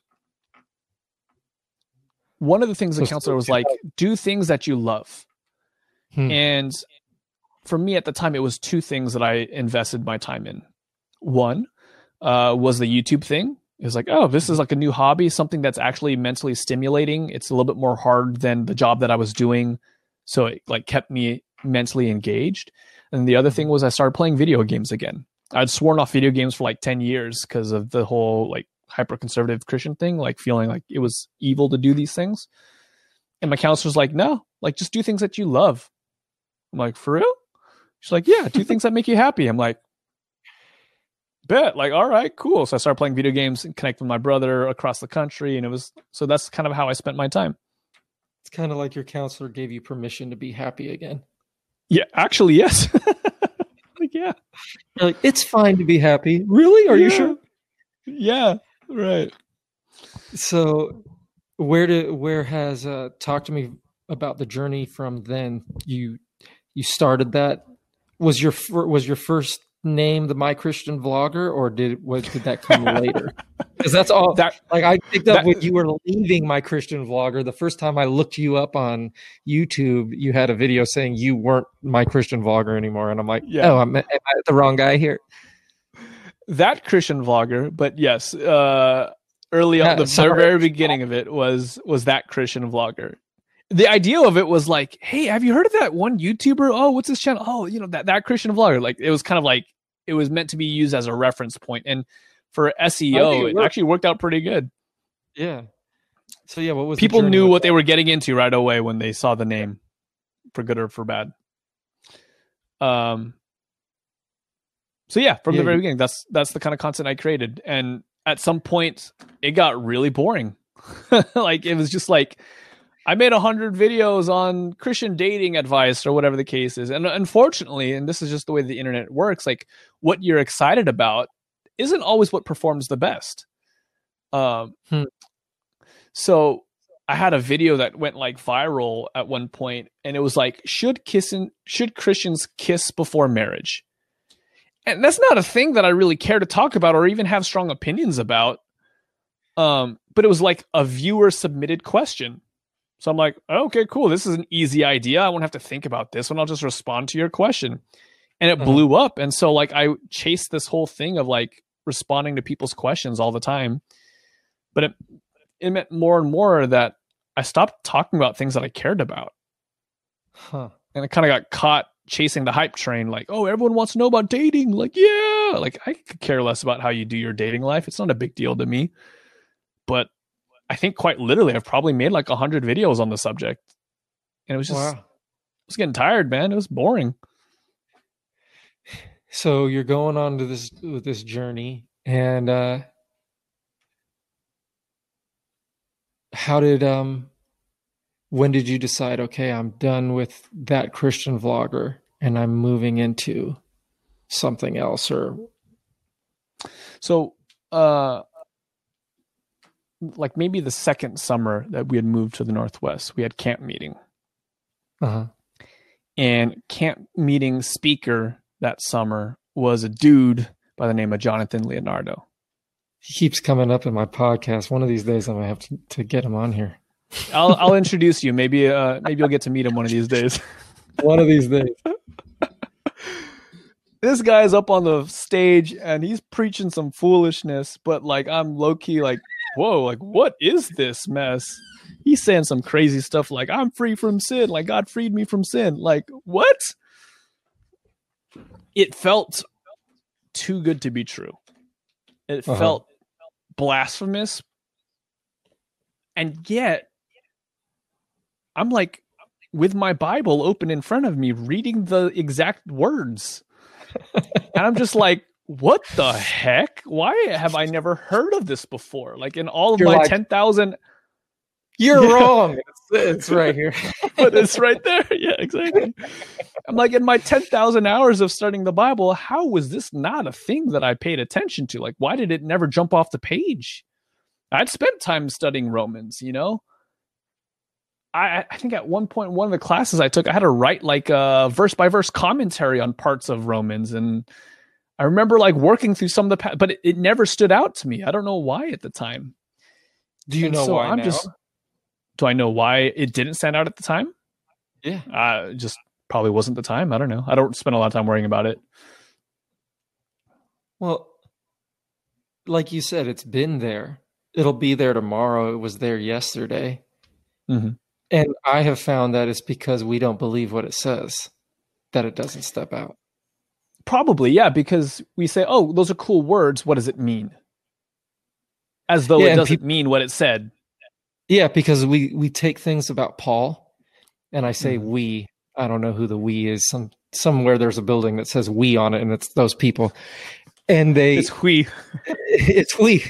No, if we take things about Paul and we're like, Paul's too hard to understand. And I've mentioned this before. I was listening to this sermon and this guy's going in on Romans 5, the end of Romans 5. And he's like, This is much too difficult for you guys to understand. He's saying this to the congregation. So I'm not even going to go into this. It's too hard to understand. So we're just going to go from the first part of Romans 5, who's talking about, you know, how uh, trials and endurance and all this. And then the second part of Romans 5 is the first Adam, the second Adam. We're going to skip that. We're going to go to Romans 6. And I think a lot of people believe that. And so they don't take it at face value. And so they're sitting in a camp meeting in Oregon saying, What are you talking about? while the book has been saying it for a long time, right? Right, for sure. Yeah, we don't believe it. So you're sitting there, he's preaching some he's on some crazy stuff. Whoever invited this person needs to be fired. What what what, was going on?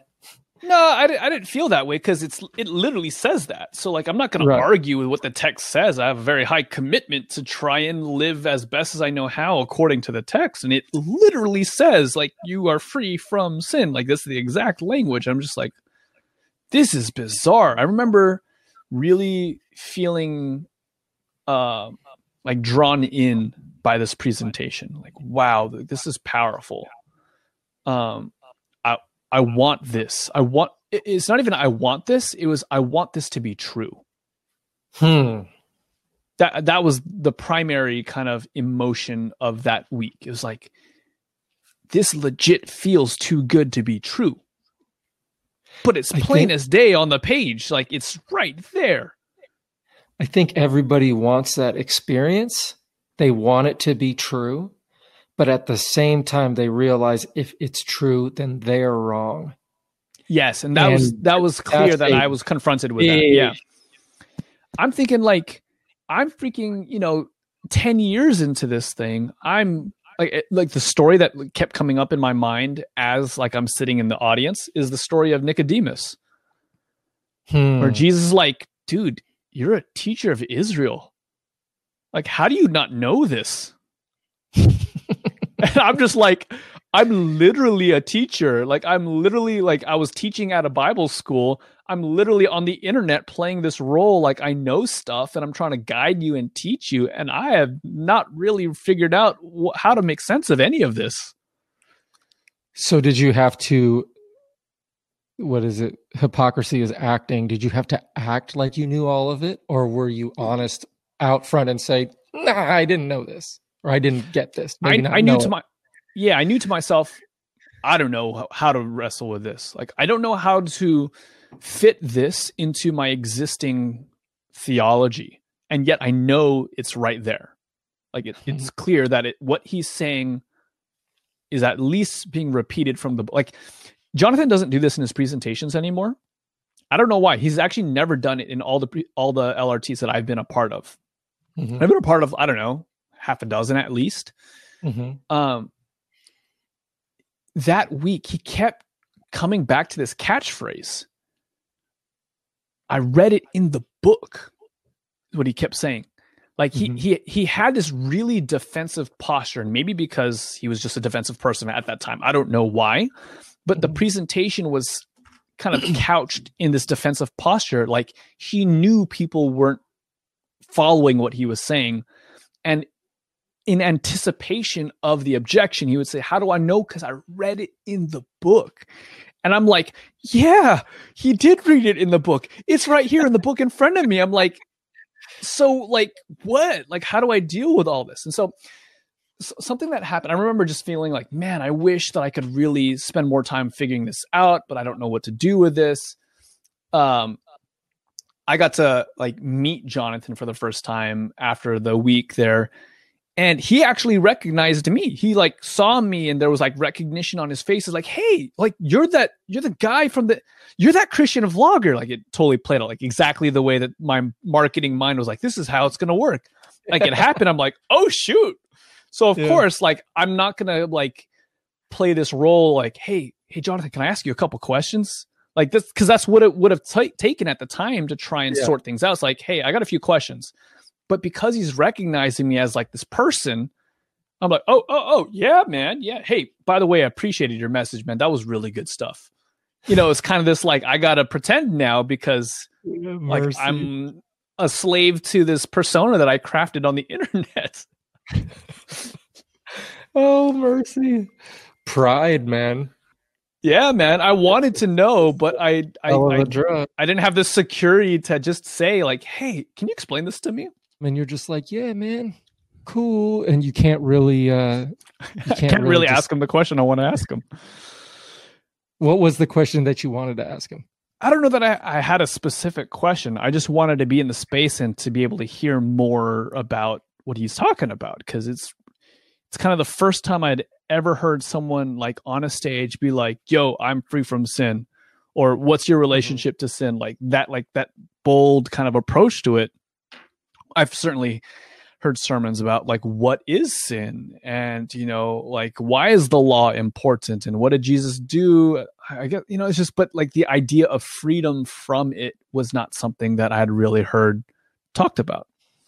So you know we I don't know I think we just exchanged phone numbers or whatever and I didn't see him for like a long time. I don't know maybe like another 6 6 months plus or something along those lines and and one day I get a text message like, "Yo, is Jonathan? I don't know if you remember me, dude from camp meeting or something like that. I'm swinging through town. Figured, you know, maybe you want to grab a coffee or something like that." And I'm like, "Oh snap! Like this is perfect. Like this is exactly the kind of the setting that I wanted to be able to chat with Jonathan about that." And like, had you still been thinking about it? I had thought about it, but it wasn't like all encompassing. It was like, wow, that's super interesting. And then like life happens and like you like are sure. worried about all the other stuff, you know? So we get back and somehow I forget exactly what happened, but a whole lot of stuff happened. and like the conversation was probably just like oh yeah we'll hang out for half hour hour mm-hmm. whatever you know no biggie i think we like spent the entire day together it was like i think we actually chatted for like six seven eight hours it just like took the entire day i was like whoa this is intense and i got to like share my story um I got to share my testimony. I got to share some of the stories I shared with you, like the getting jumped thing and like mm-hmm. the whole like going through depression thing and like the whole. It was actually funny because, um, as I'm talking about my reflections and like I think he was one of the first people that I ever told like, yeah, you know, I hadn't really been at the time studying my Bible or any of that kind of stuff, you know, and like I had this profound moment. Mm-hmm. Jonathan, I think he actually used the phrase like, "Oh yeah, like like God stooped to reach you or something like he used hmm. that language that was a reference to that quote that I was talking about. I was like, what? Mm-hmm. This is wild. So something happened from all that. I think uh, I, by the end of the day, we had come to an agreement, or I had like, I was like, dude, I want to be able to support what you're doing. Like, I believe in what you're doing. Like, I think it's dope. Like, I got the skill set of doing things on the internet. I'd love to apply it to what you're doing and hmm. somehow he said yes um and it was i mean it was awesome and so basically uh i ended up kind of shadowing him to a handful of lrts under the guise hmm. of like oh i'll document them i'll record them i will help you make a bunch of youtube videos uh, and hopefully this is a way for you to grow your audience at the time actually it was kind of interesting because he had done his like last series of LRTs, and his plan was to go back to seminary. And hmm. I don't know how much of this conversation played a role into it. I know it played a role, but the idea was like, no, dude, like you shouldn't do that. Like you should like really give it a go, like see what happens. And like I cast this vision of like it could do things, like it could reach people through the internet and all this kind of stuff. And he's like, all right, yeah, like let's go. And this was when there were very few things kind of on the calendar at that point. Right. So, yeah, I ended up in Hawaii and got to see another LRT preach in its entirety, filmed all that. And we try to make videos, but it was rough, man. Like, I was like, dude. And I guess just the, the, the skill set of talking on a YouTube video is very different than the skill set of preaching.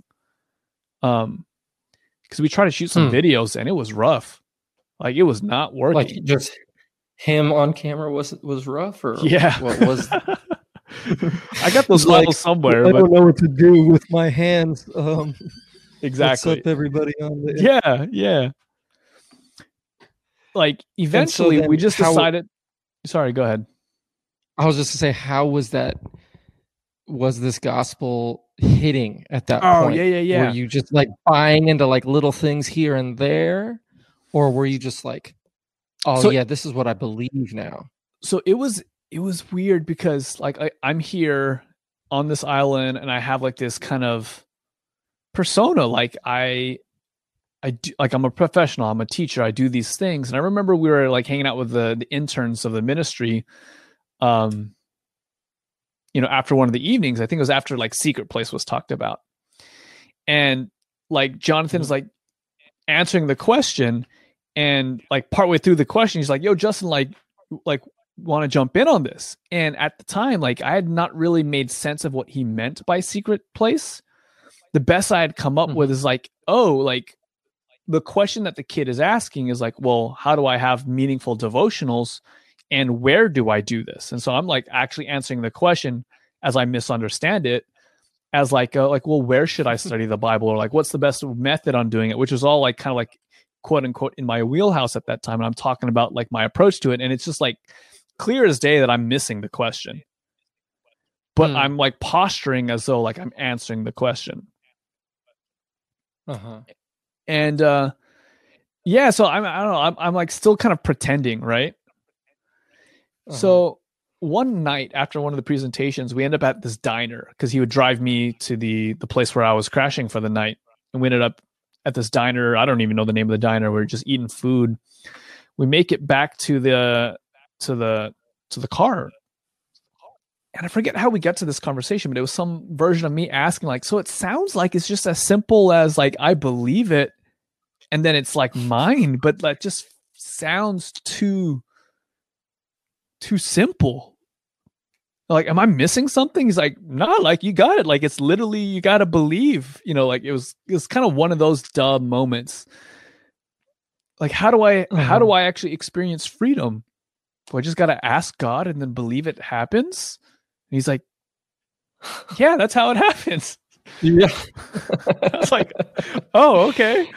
So uh we pray in the car. He lays hands on and we pray this prayer of faith, like Holy Spirit fall and all this kind of stuff. And I had I had a picture of what I was expecting, like something powerful would happen. Because in his testimony, I don't know that he he goes to detail like this now because maybe it's not helpful or maybe he just chooses not to use these details. But he talks about like when Holy Spirit first fell on him as like this kind of really mm-hmm.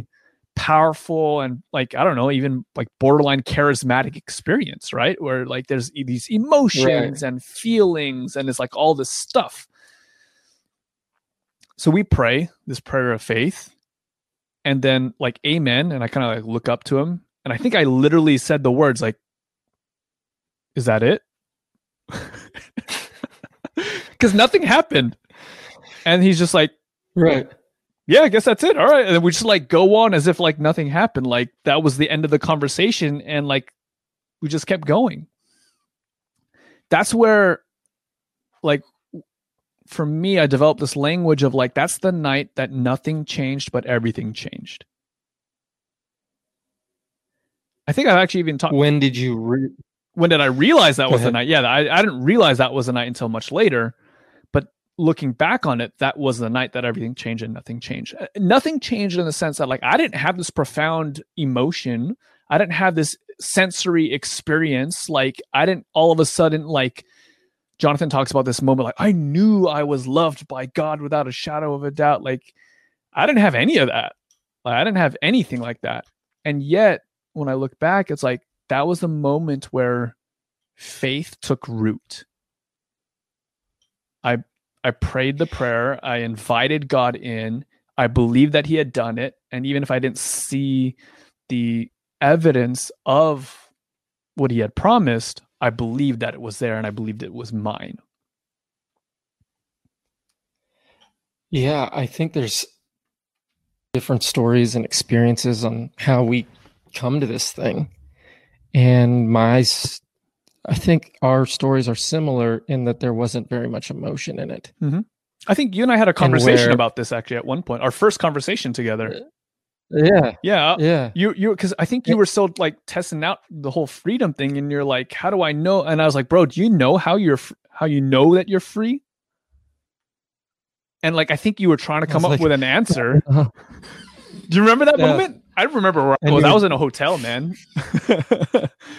I was on. yeah, road. you were with a homeboy, and I was surprised that because I I had I had been watching the move, and I had been tracking with it, and then there was episodes where I'm like, I don't know what they're saying, and this was after my wife and everything had uh, everything had changed for us and we started chatting on Instagram and then you videoed me and I had had a conversation with somebody and God had given me something about their life in that conversation and you said Rich do you know how you know you have the Holy Spirit mm, that's what the question was and yeah. I was like oh how and I was trying to think and you saw me thinking how do I know it and you said well the Bible says it and there's a few conversations I've had in my life that kind of just stick out for like a moment in time in the conversation. One of these conversations is something that Eddie said to me on on a drive we were taking that and then that that is something that has stuck out um, for just the gospel. Hmm. How do you know if this is true? Well, the Bible says it. Mm-hmm. Now, at some point, you have to believe that the Bible is true mm-hmm. for this, for all of this to work out.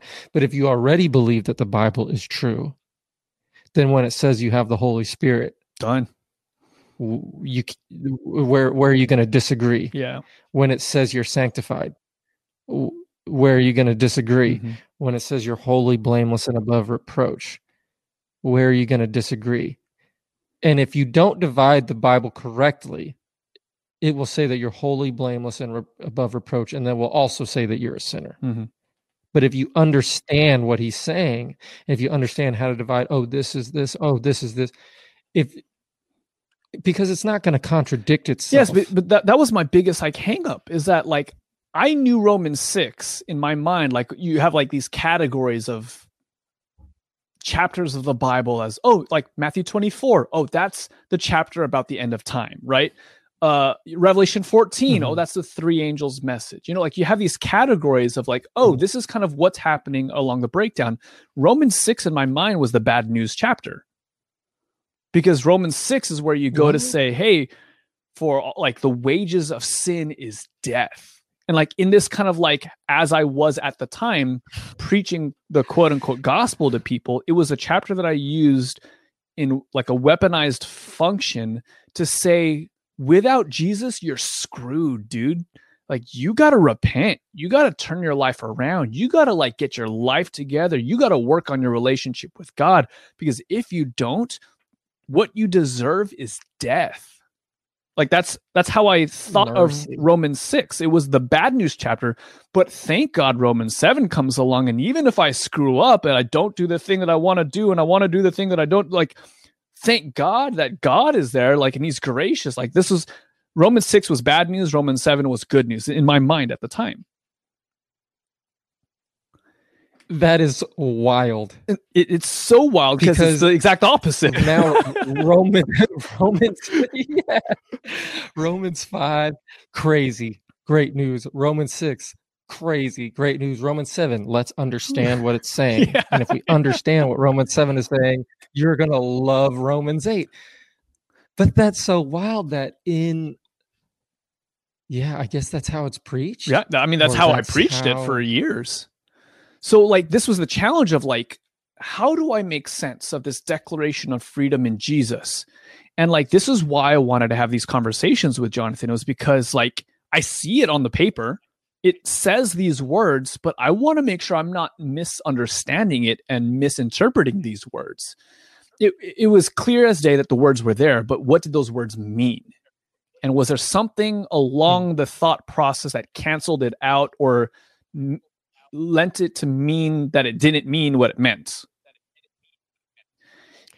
So when did it mean what it meant? So this is where the idea that night in the car? No, no, no, no. So like I mean that that's when I reached out in faith for it with zero understanding, but uh-huh. I was still caught up with like the way to figure this out, the way to receive freedom was to understand it like very uh greek in your thinking like oh. it's like oh you got to understand the stuff like the truth understanding the truth is kind of how i would interpret that if you understand the right ideas if you believe the right things then you'll be free like this is actually the kind of conversations you and i were having it's like but, but what about this and we would have mm-hmm. i know that especially you me and tyler were real like we wanted to know the theology of a thing because we thought that that's what would set people free and what we've come to realize is like hmm. theology actually doesn't do that. Like for very few people do they actually care about the theology.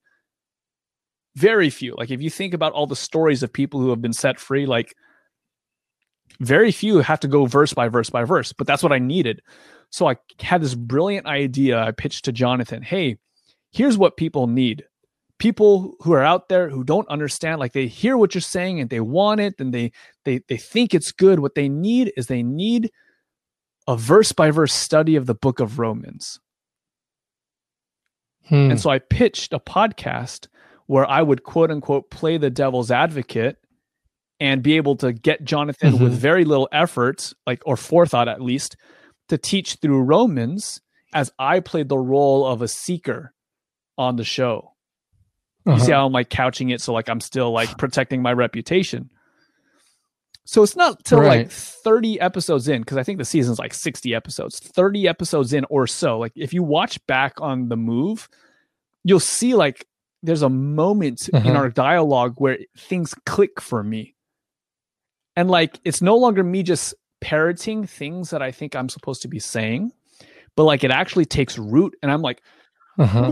like it's coming out of my mouth and i'm and like you just kind of see jonathan kind of like smirking just like yeah keep going keep going and it was so fun to like have that moment in the middle of the season because it still meant i didn't have all the answers still meant that i didn't understand all the chapters and verses but it meant that i actually understood that it was literally mm-hmm. simply believing and even if I didn't understand all the theology at that moment, it could be mine through faith. It's kind of like you were reading it through some whack mm-hmm. glasses, and halfway through the season, somebody gave you your actual prescription, and you look through it, and now you're reading it through the right lens. And like I'm thinking about this guy who was walking you through these Bible studies and answering all these questions and how he could open up mm-hmm. the Bible. And people ask me questions all the time. I'm sure they ask you questions all of the time. I don't get nervous about questions because I know that my lens hmm. is correct because it's a lens of belief, it's a lens of faith. The just will live by faith. And so I'm not nervous about not even having the right answer. I, I'm just like, I know I have the right hmm. lens. And the trick with understanding the word is you have to go, if you're going to understand it, and this is my opinion, you have to start with. God's love. God and everything that you look through the, the, the words of the book have to be through that lens.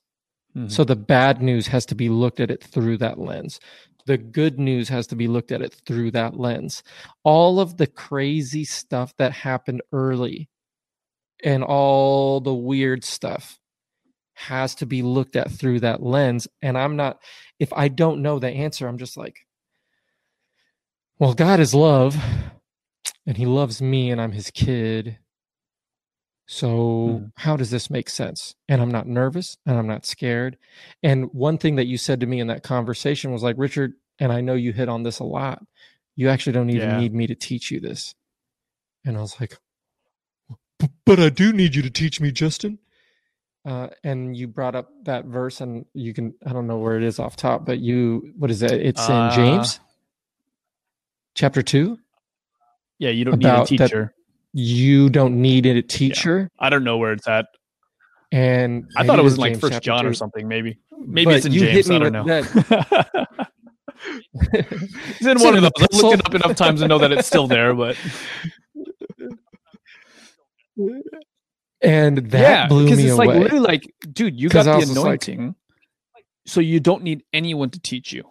I think that's what's so cool about this thing is that when you do seize it by faith and you really do have this confidence that God is with you and that he actually speaks to you, like life becomes a lot more simple.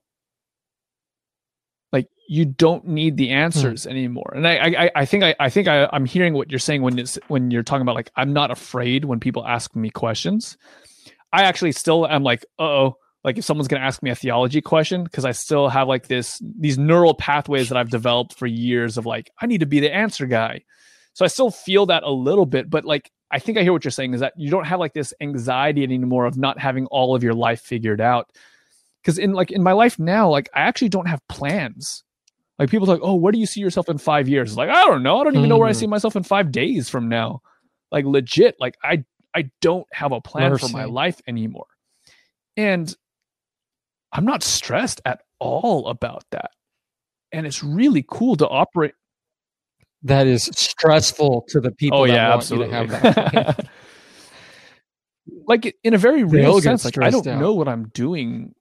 Like maybe next week, and it's and it's. I've kind of just oh, like man, resigned myself to not need to know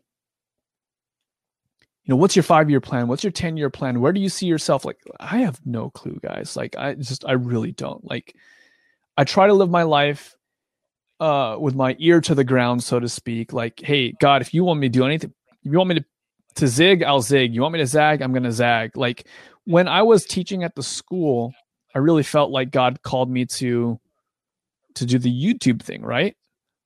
Boom, 30 days later we were moving across country. Like as soon as I got the green light from God, like wow. we were gone. But it was also like, hey, if you want me to be here for 30 years, I'll be here. And it's this resignation that like it's not even about it's not even about me anymore. Hmm. I just I just live my life to to serve. Like it's just it's through faith. It's just like, okay, whatever you need, whatever you want me to do, God, like cool. Like I'm down for the journey. You tell me you tell me tomorrow delete all the social media stuff that you've been working on for years, like go be a missionary in some third world country. Cool. Like let's do it. You tell me to go sign up to be a janitor at the local high school. Like, all right, like let's go.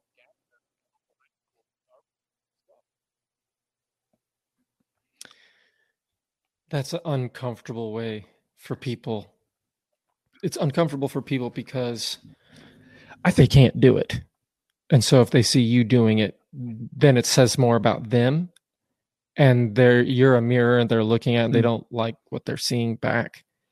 Um but the truth is we the, all the irony that. is that it's the most comfortable thing we all ever. That because like you know when you're yeah. trying to orchestrate your own life there's so much pressure. Because because what happens if like what happens if your plans fail? Like that's one major fear. But here's another fear. What happens if your plans succeed? And it turned out that you had the wrong plan all to begin with. Like that's a very real world. And so to be able to give up all of that pseudo control and just to truly be like, all right, God, I'll go mm-hmm. wherever wherever you want me to go. Like it's so freeing. It makes life so simple. And it's Dan Mohler says it like this there is something you have to give up if you're going to live like this. And he says it, it's the thing that you never mm-hmm. were meant to live with. Um, if you're going to live like that, then you're going to have to give up some stuff.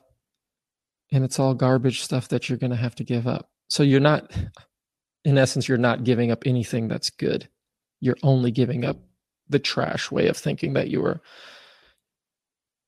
mm-hmm. enslaved by or the whatever the comforts of having a lot of friends on social media or having a a comfortable little life. Um, but this thing is not about it's not about being comfortable and yet it's the most comfortable thing ever. Being able to say, yeah, we'll go we'll go do whatever you want doesn't sound comfortable. But when you really live like that, it's freedom. Yeah. I mean, if you can become comfortable being uncomfortable, then you'll never be uncomfortable. Yeah. Again. And it's super cool. Like, I mean, yeah, God's just led us through some really wild journeys, and it's just been really, it's been it's been fun to see like how God truly does come through. I remember when I remember when COVID uh, so the last just like became a thing, right? I had like a whole year worth of travel yeah. and plans and all the stuff that I was working on, and you know, it's different being an entrepreneur than it is like working for someone. Not to say that losing your job when you're working mm. for someone is fun at all, but you know, when your own plans blow up in your face, I don't know, there's an added layer of like complexity to that. You can't blame anybody, I guess. Sure. So COVID happens. It's actually funny because like I think it was like two days if if uh, the announcement of like the shutdown happened like two days later, I would have been in Nepal, like literally in the in Nepal, like on some random mountain for like a project that I was gonna shoot for. And then I find out like the night before or two nights before that all the airlines in and out of America are like are shut down. Like nope, hard pass. Like I think I had my bags like halfway packed already, kind of a thing. And in like a period of like wow. 24 hours, I lost like six to eight months worth of work. Poof, gone. Didn't know what I was going to wow. do with it. And it's like, there's no one who replaces that income. Like, there's no one to like rely on. There's no, I, I don't know. I don't even know how it would work. Do, would I be able to qualify for like unemployment at that point or something? If technically like self-employed, I don't know how all that works. Right. But the cool part was, it was just like, all right, cool. Like, God, like you got it. You'll figure something else out. And like less than 24 hours later, a different thing came across my table, a better thing that replaced all of that income that was lost and also provided an opportunity for me to hire someone for this project to replace like $20,000 of income that they had lost because of COVID. Wow. And it was just like this beautiful instance, it's like this insight, it's like God's gonna take care of it. And it was cool because like it's one thing to to not be stressed out once the income's replaced. Cause like, oh God, thank you. But it's also like, what if you just actually never had to get stressed out to begin with? And in that microcosm, that's exactly what I experienced. Not to say I never have stress or whatever, but like in that moment, it was just kind of like, all right, well, things didn't happen the way I thought that they would. But God, I know you're in control and I know that you're good and I know that you got a plan for me. And, you know, it, it's kind of like the whole Shadrach, Meshach, and Abednego. Like, hey, our God's able to provide, but even if he doesn't, like, I'm not bound down. Like, I'm going to just have faith in him. It was kind of one of those moments. And so to like live life with that confidence that the details might not always work out the way that I want them to work out, but I can still have peace in the middle of it all. I can have peace that passes understanding.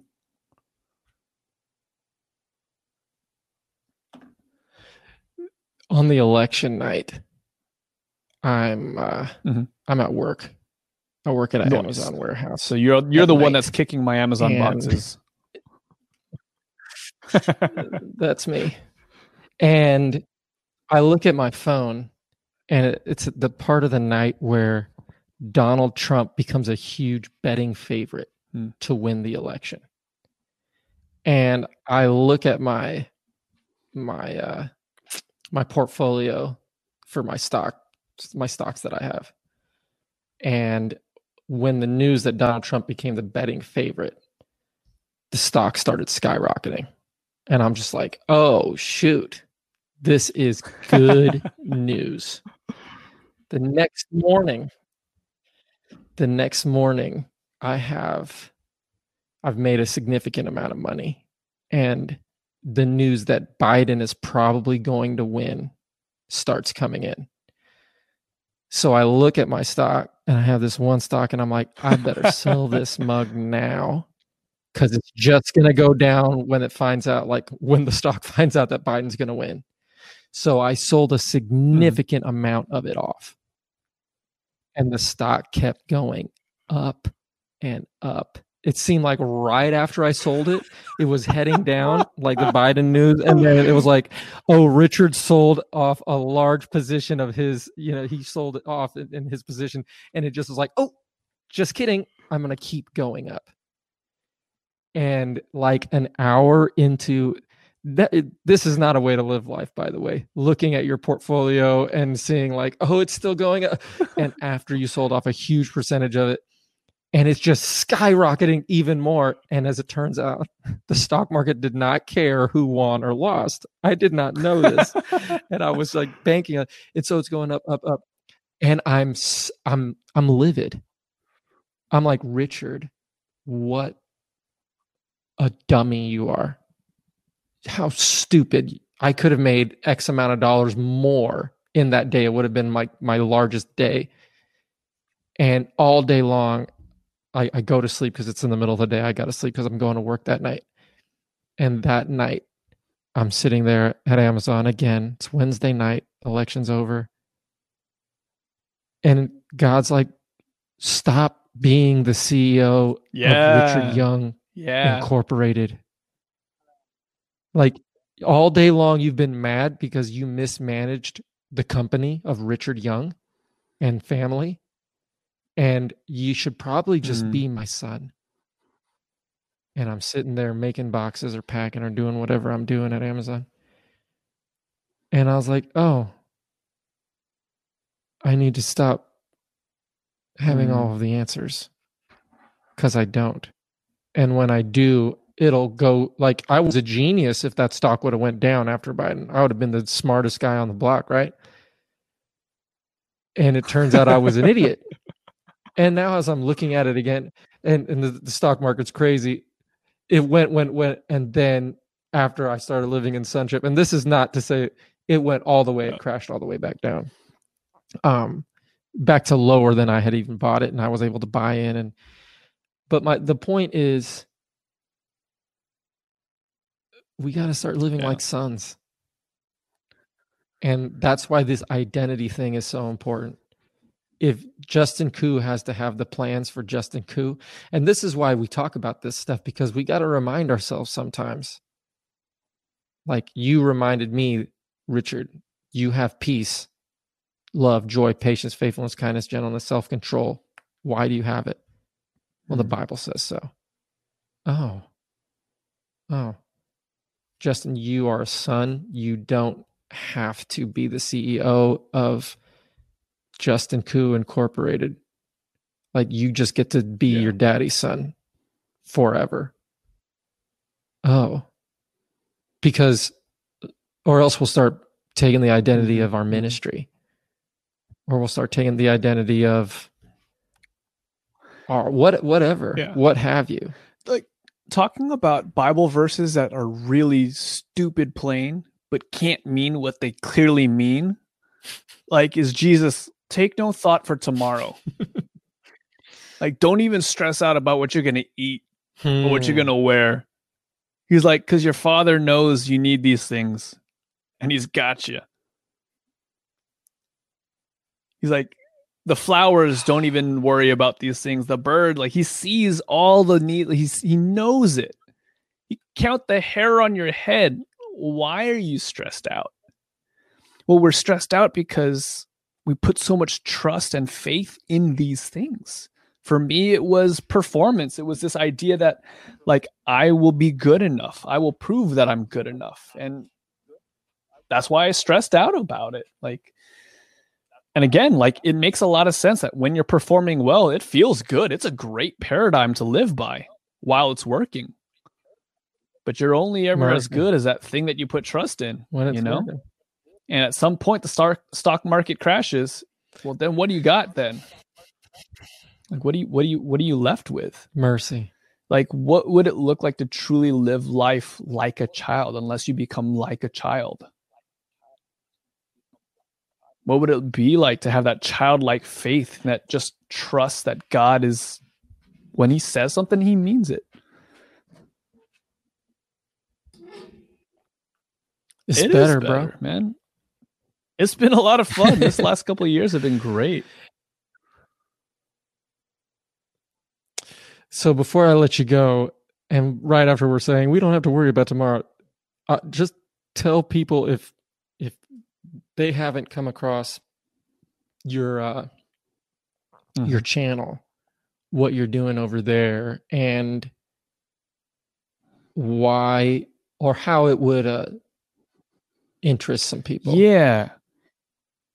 why why should you yeah talk about that and then we wrap So- this up a large part of my journey was keeping people like at arm's length with a kind of fear that by associating myself with them that I end up backsliding or something along those lines. That if I associate with them that I'm perceived differently because of the company that I keep and all these things. And I think a large part of it comes because of the insecurity that I lived with and the kind of imposter syndrome that I lived under. And this sense that in order to please God, I had to do the right things. So, what does it mean when people aren't doing the right things? And I see that. Um, I think for a certain type of religious person who comes to my channel, my YouTube channel, it's going to be really triggering because I Hmm. sit across the table from people kind of one of the premises of the show is something like like people who I disagree with, I guess. I guess the t- the tagline that I work with the show right now is explicit conversation on belief and the stories that shape them. Um hmm. right now one of the major themes that we've been pursuing on the show is conversations uh with the intersection of faith and queer culture. LGBT and faith is kind of like one of the major themes, and it still will be to the end of the year. These are really hard conversations to have if you, I guess, for anybody, but like, I mean, from my perspective, embracing kind of like a more traditional sexual ethic of the Bible, where you believe, like, no, the Bible does teach certain things, that certain mm-hmm. things are good and certain things are less than God's ideal. But also, like, how do you just like give people the space to do their life. Um, so hmm. like with all the conversation that we have in the background, it's it's my attempt to communicate the gospel through actions and not through words. Because I think hmm. the gospel is one of those things like if I can develop a philosophy about parenting. It's one of those things that's caught and not taught. I think that's something that I'm learning about the gospel. Mm. That the gospel is caught and not taught in the sense that, like, sure, we can go verse by verse and do all the things, but that's not really what like impacts people. Seeing it in action and experiencing it for yourself really is what makes the difference. Um, and so this show is my attempt to preach the gospel by keeping my mouth shut when the conversation is like wow. all about the gotcha moment and it's about winning the debate and winning the argument um, it's about trying to hmm. practice the ministry of presence with people who are often ostracized and oftentimes are dehumanized. Um, it's hmm. about validating people, not because of they live a certain way or they uh, they believe a certain way, but just because they are a human being created in the image of God. And that puts me in a lot of like kind of like uncomfortable situations that challenge my prejudices and challenges my like the running narrative that I have about people and humans, but I think in a very good way. I'll give you an example. One of the episodes that I'm editing like right now is with uh, a queer uh, a queer Christian. She's lesbian, identifies as lesbian, um, is a Christian. She's she posts a lot, and like kind of one of her missions is uh, like standing up for and speaking up for gay people of faith. And I think she had a statement um, recently on her her Instagram that says something to the effect of like people try to shame me and condemn me because I'm a lesbian. And she says something to the effect of like, and I'm I'm paraphrasing. Um, and when they say that, I say no. I'm lesbian and I'm created in the image of God. And like I'm proud of that or something along those mm-hmm. lines. And it was really confronting because like, what do you mean you're gay and created in the image of God? It was like, hold on, full stop. Like, is she created in the image of God? Yes or no? Like, yeah. Hmm. So why do I treat her as anything less? Mm-hmm. And sometimes the theology piece gets in the way of that gets in the way of actually just loving someone for for being an image bearer. Because they are. Just because they why, are. like because they are. we can have all the discussions about theology and all these other things but if we're not loving people well if we're not like seeing people through the lens of value what good is this gospel? So so the show is my attempt at trying to do that And I think in the climate that we're in right now, um, the world does not perceive the church as this hub of empathy and compassion and love. Oftentimes, it's like a place where vitriol and hate and all that kind of stuff is kind of spewed. And I'm finding in my life that the gospel is communicated more clearly through my silence in proximity to someone than through my perceived eloquence of words. Like I'm seeing hmm. God undo so much pain and damage, undoing the shame that people are living in when I just like let him take control and not get so up in arms like I need to do something and say something or win an argument. I don't know. I don't know that that that, that appeals to a lot of people. Man.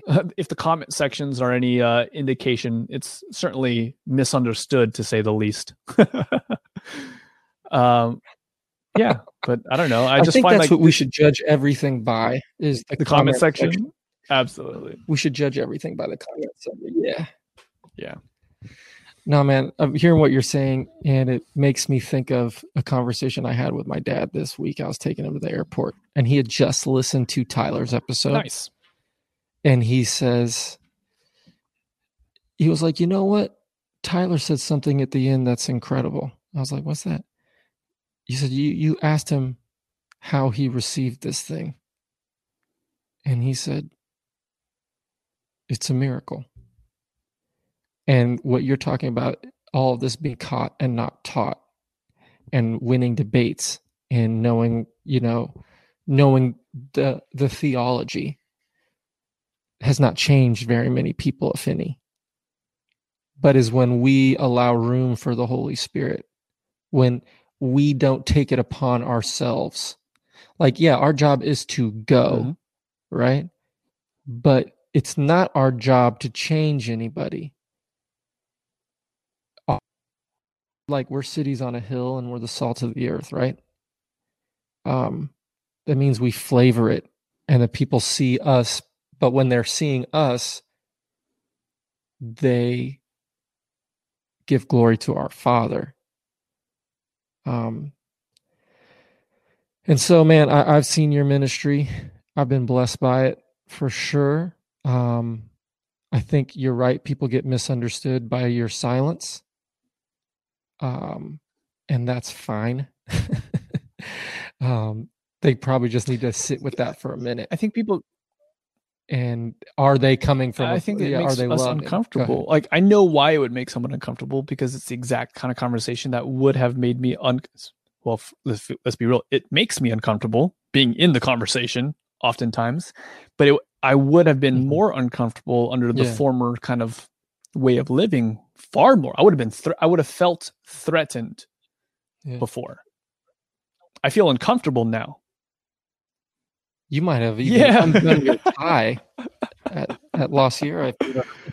yeah, man. Like I feel uncomfortable, but I don't feel threatened anymore. Whereas I definitely would have felt threatened before because how dare you fill in the blank? Like how dare you do this or that or whatever? Because then it calls into question what I'm doing because I'm only measuring myself uh, off of what you're doing. And if you're doing something that's rocking the boat, then it makes me feel real uncomfortable.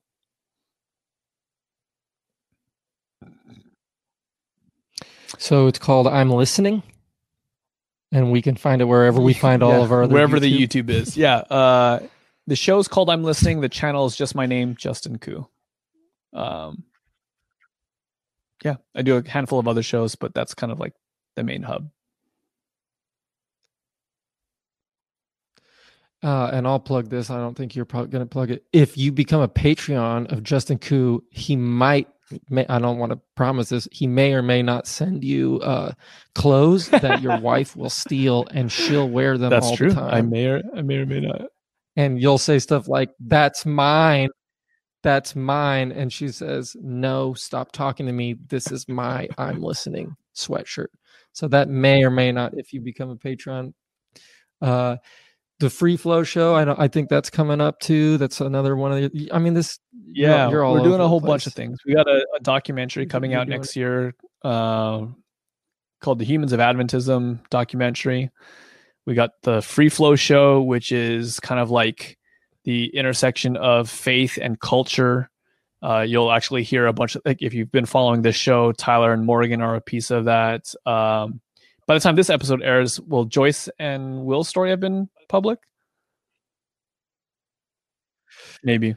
Uh okay. No, this will this will go on before Will and Joyce, but they're not too far so down the line. It's, it's a bunch of us who you know whose lives have been changed by this gospel freedom message and try and see how does that intersect with the world of culture.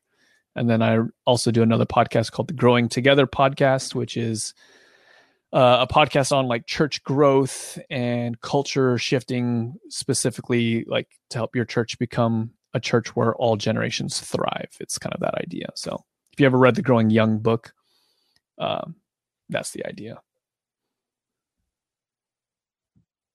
That's what's up. Well, hey, man. Thanks for coming on the Death yeah. to Life podcast. And shout outs to anyone um, who made it through all of this. There was some. There, there was, was a lot death. of stuff. Dude, man, there. No, this is. I love it, man.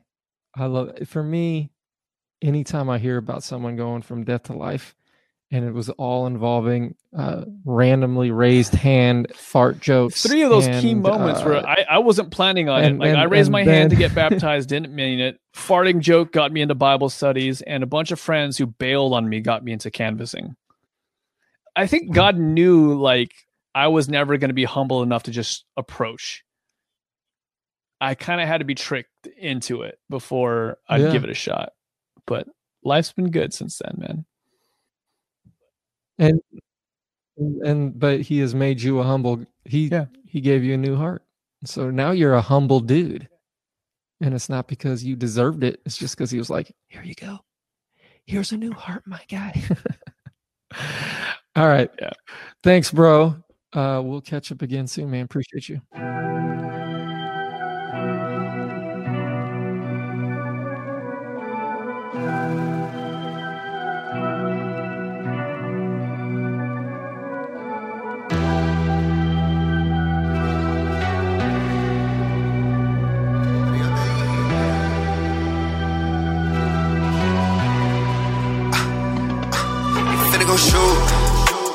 I say we make it to the moon.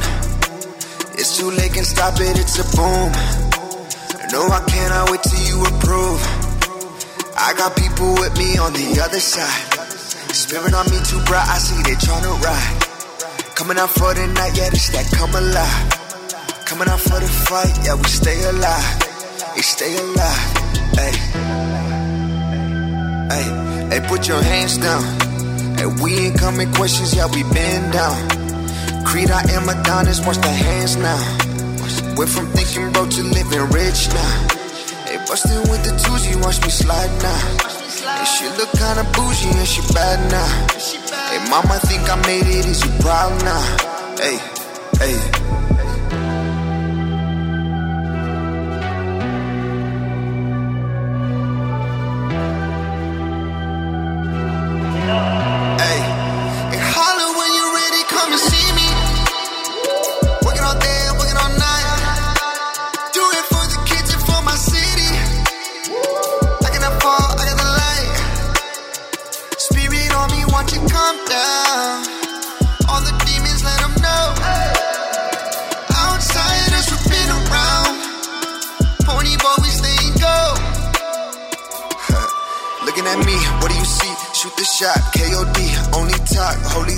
I'm a prince, that's Rakim. You a king. 23, check the rings. FOG on my feet, on my soul. Jesus Christ set me free. Uh, free. Only motivation on me now is heavenly. A lot of people trying to drain me of this energy. I talked to God, told me people's not my enemies. I'm cutting ties with the spirits trying to play with me.